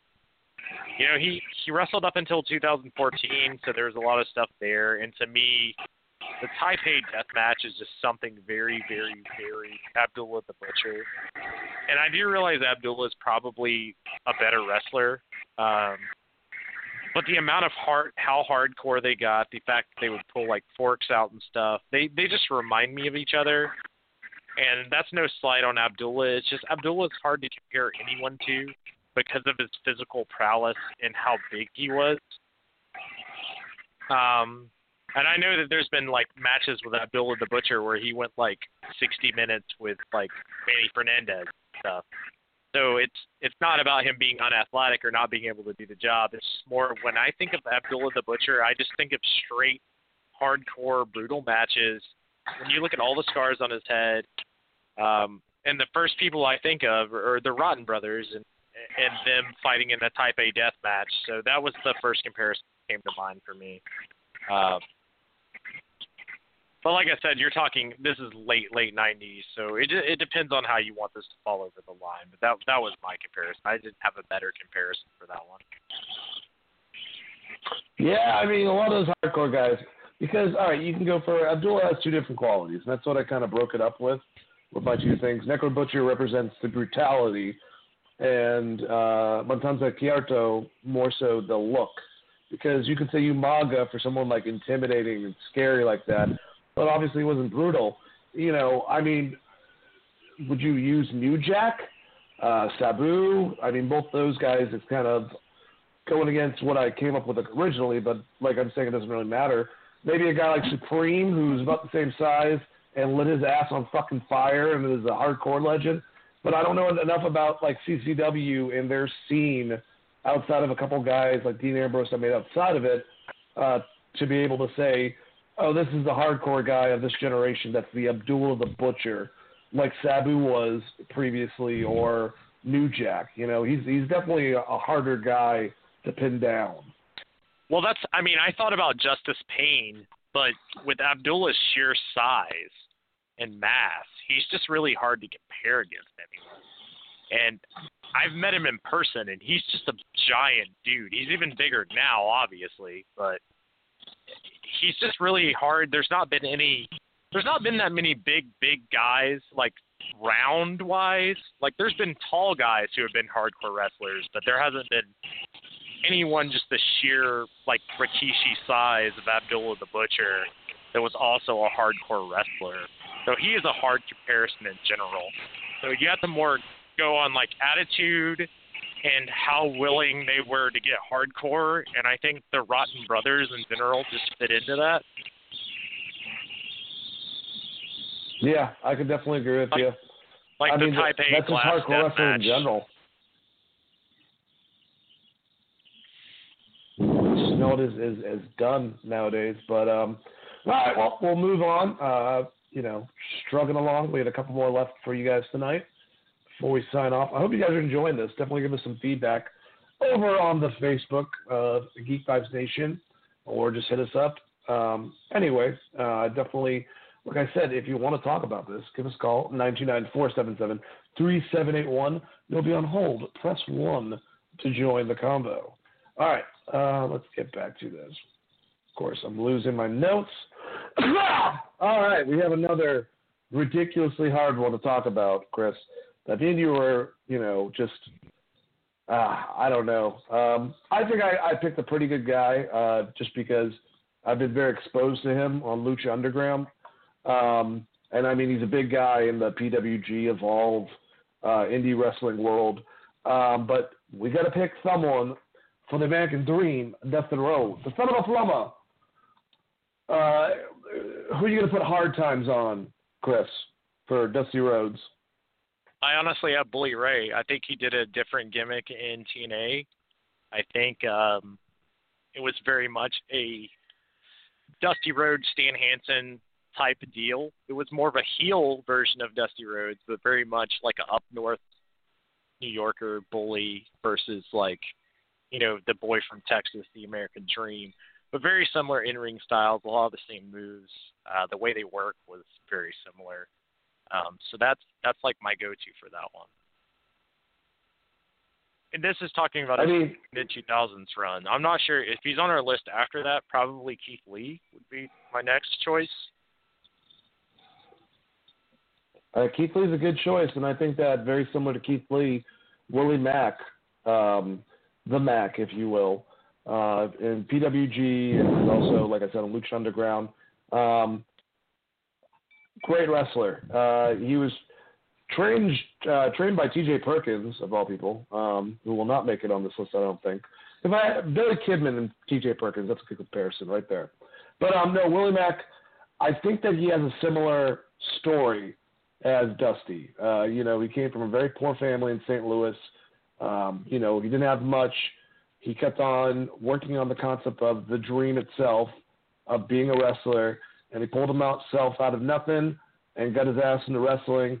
Uh, I think his mic skills are very similar in style. Because I mean, if I were to, I think that there was a little bit of of, uh, of African American flavor in the way that Dusty Rhodes talked, and I think that when you're comparing someone like Willie Mack, I mean, it's it's it's it's a similar type of attitude. Like basically, Dusty had soul. Uh, not a lot of white people have that, um, and he inherited that. If you look at their bodies too, Willie has that strange stomach that Dusty has that he hides underneath his trunks. I don't know if that's a good reason to do it, but Willie Mack's a fucking great wrestler. That's also something that gets him on the edge for me to compare to Dusty uh, because he's got a good in ring. He's babyface as hell. People love him. Um, you know, at least on more of the independent scene. Um, and he has a similar background of of a, someone that came from nothing that busts his ass off, and that that was the American dream, right? I mean, I, I think Yeah. that honestly, Bully Ray probably is the best choice. He's directly influenced more so, but you have a lot of people like that. Um, uh, what you call it? Uh, the the guy on Impact, the the British guy that was going to go back home. Um, Jr. called him the British Dusty Rhodes. Apparently, he's a, a big Dusty fan. Like I love seeing that flavor, but I like that I picked Willie Mack and you picked Keith Lee, and those are two guys that don't have to do the the you know the the elbow to be able to be influenced or or at least have a similar quality. You know what I'm saying? Yeah, I mean my next my next pick was like Bayley because she does a lot of the same moves and has that very much I love the crowd, very over the top baby face, very much the underdog in most of the matches she fights.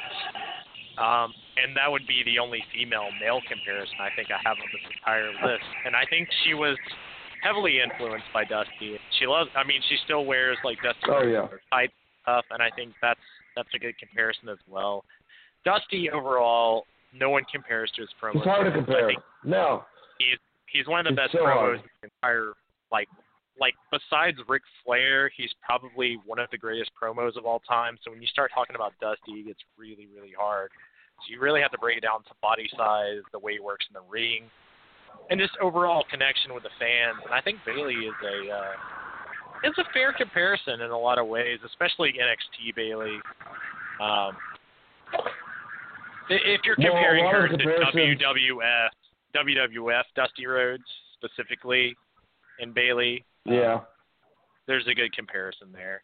Uh, but I mean, Dusty Rhodes is just hard because it's one of my favorite of all time, and I just, I mean, without just going Dustin in WCW, uh, where he was basically the cowboy and he was doing his dad's gimmick essentially, it's really, really hard to compare anyone to Dusty Rhodes because I don't think anyone really gets close. I don't think anyone has the flavor that they speak.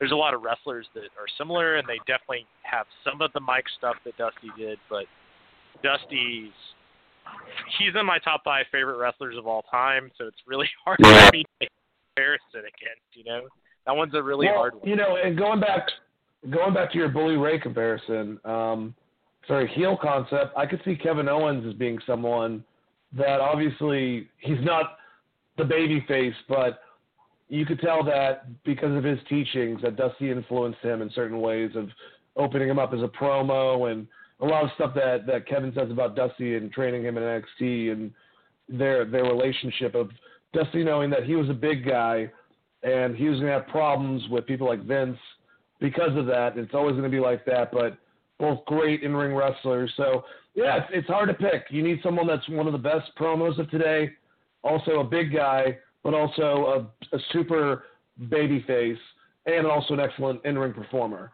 So it's very hard to find. Um, and that's why it's like a lot of what you got to realize, um, our listeners, if you will, uh, is that our comparisons.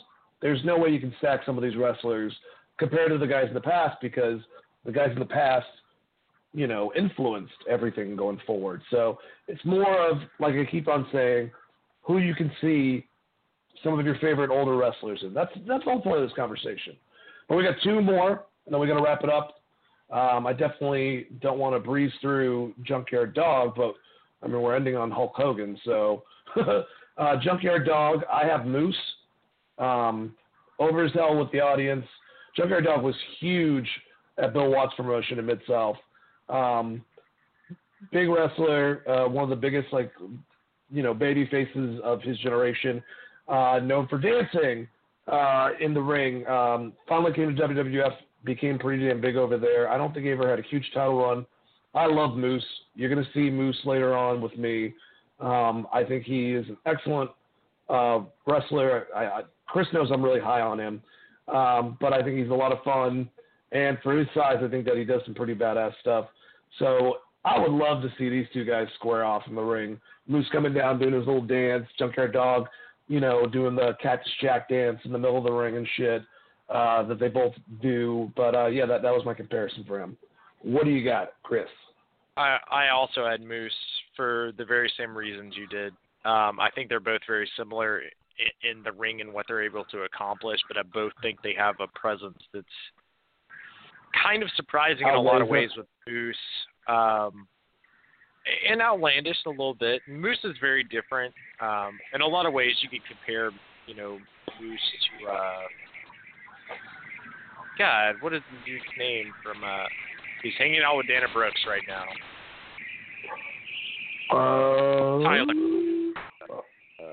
Oh yeah, Yeah. Apollo Crews, Titus O'Neil. Titus O'Neil. There you go. You can compare Moose to uh, Titus O'Neil as well. Um, but to me, in Impact in general, I think Moose has gotten over the same way Junkyard Dog got over. Whether it's right or wrong, I think he's you know kind of doing that a very similar gimmick, and they both kind of go hand in hand together, and they're both great wrestlers. And I think Moose could be a big star if if if the stars align just right and they give him a shot. I think he could be a big deal. Um, more so than he is on Impact, because I honestly don't think anyone on Impact is ever a huge deal. I, I feel like you have to go somewhere else at this point.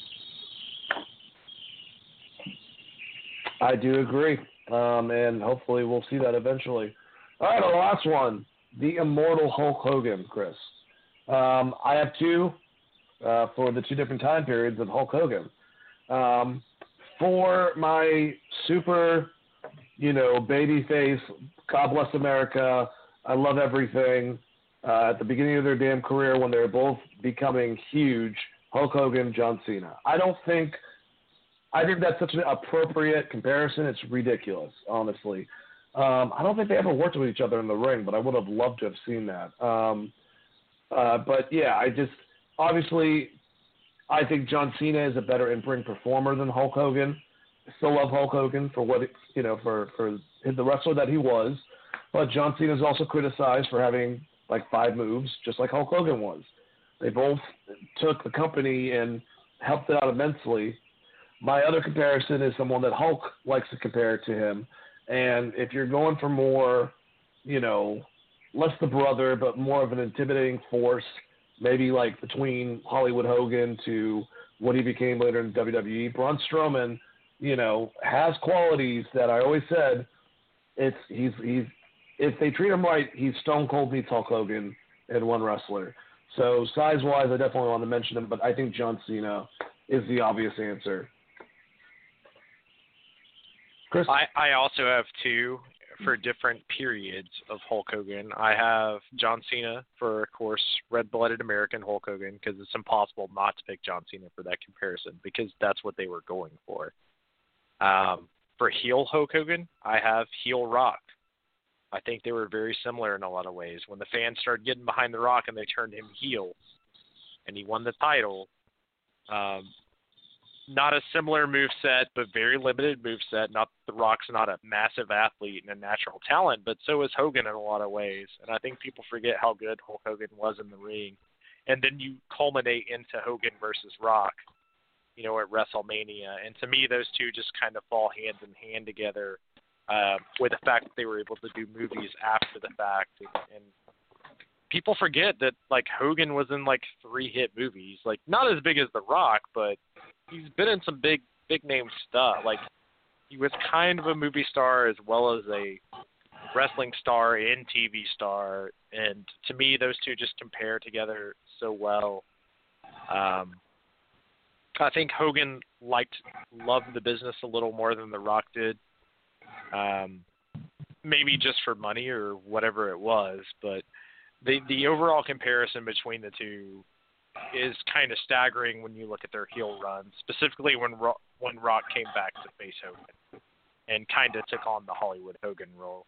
Because you have like the People's Champion, the self-proclaimed People's Champion versus the actual Hulkamaniacs People's Champion, and to me, those two will always just go hand in hand, Rock and Hogan. Um, but for face run, um, I have to carry this through a period that's going to be down. I got to be the face of the company. I'm gonna work day in day out. John Cena is definitely the guy. But those were my two that I came up with. And brilliant choices, definitely. I could definitely. I mean, that comparison's been going on for years, and it led up, like you said, to that WrestleMania, that amazing WrestleMania moment of The Rock going off to Hollywood soon with Hollywood Hogan coming back to wrestling, like or WWE at least, and that stare down. I mean, that's type of stuff that's like we were talking about earlier with uh, WWE matches. Like, I still watched recently Ultimate Warrior and Hulk Hogan. I love that match, even though it's not the greatest wrestling match, but the, the build up to it, uh, that Rock's uh, Hulk Hogan match is not the greatest wrestling match, but for what it represents and the build up towards it and the concept itself, and the fact that the fans turned on friggin' The Rock for Hulk Hogan when he had been a villain in WCW for most of the duration of that whole entire time period, minus what like what the last two years, crazy. But um, yeah, there is the first 15 of our list. Um, hope you guys enjoyed it. Like I said, if you'd like to join the conversation, I'm going to post up the list itself uh, so you guys can you know make your own. And we'd love for you to call in and talk to us about like how you liked one of our choices, if you didn't like one of our choices, if you think that I should stop doing this whole entire broadcasting thing, um, if Chris needs to go take a nap, whatever the fuck you guys want to tell us. Uh, just go with it. Let us know. Um, but Chris, how, how did you like the list so far? We're, we're only 15 in. We got quite a few. I think we're going to go 20 next time. Yeah, I'm going to have to dig deep it, it's getting hard. Um, I will say, real quick, worst match of the year: Jinder Mahal versus Randy Orton for the WWE Championship Punjabi Prison match. That was the worst. No one can tell me anything otherwise. Uh, yeah, I, I pretty much agree with you. But Well, we have had a wonderful show, a wonderful comeback show, season two, episode one, Wrestling Geeks Alliance. Thank you, Christopher, for for of course, you know, coming in with your knowledge and your input, and thank you guys out there for listening. Remember, we have another episode. Uh, I think we have an episode of Full Court Press that was yesterday. Definitely check that out. And then we have uh, what you gonna call it, um, Geek Vibes Live Sunday night, the premiere episode of this year. Guys, definitely need to check that out. Thank you so much. Go to our Facebook, go to our Twitter, and check stuff out. Have a good one. Let the Geek Vibes be with you.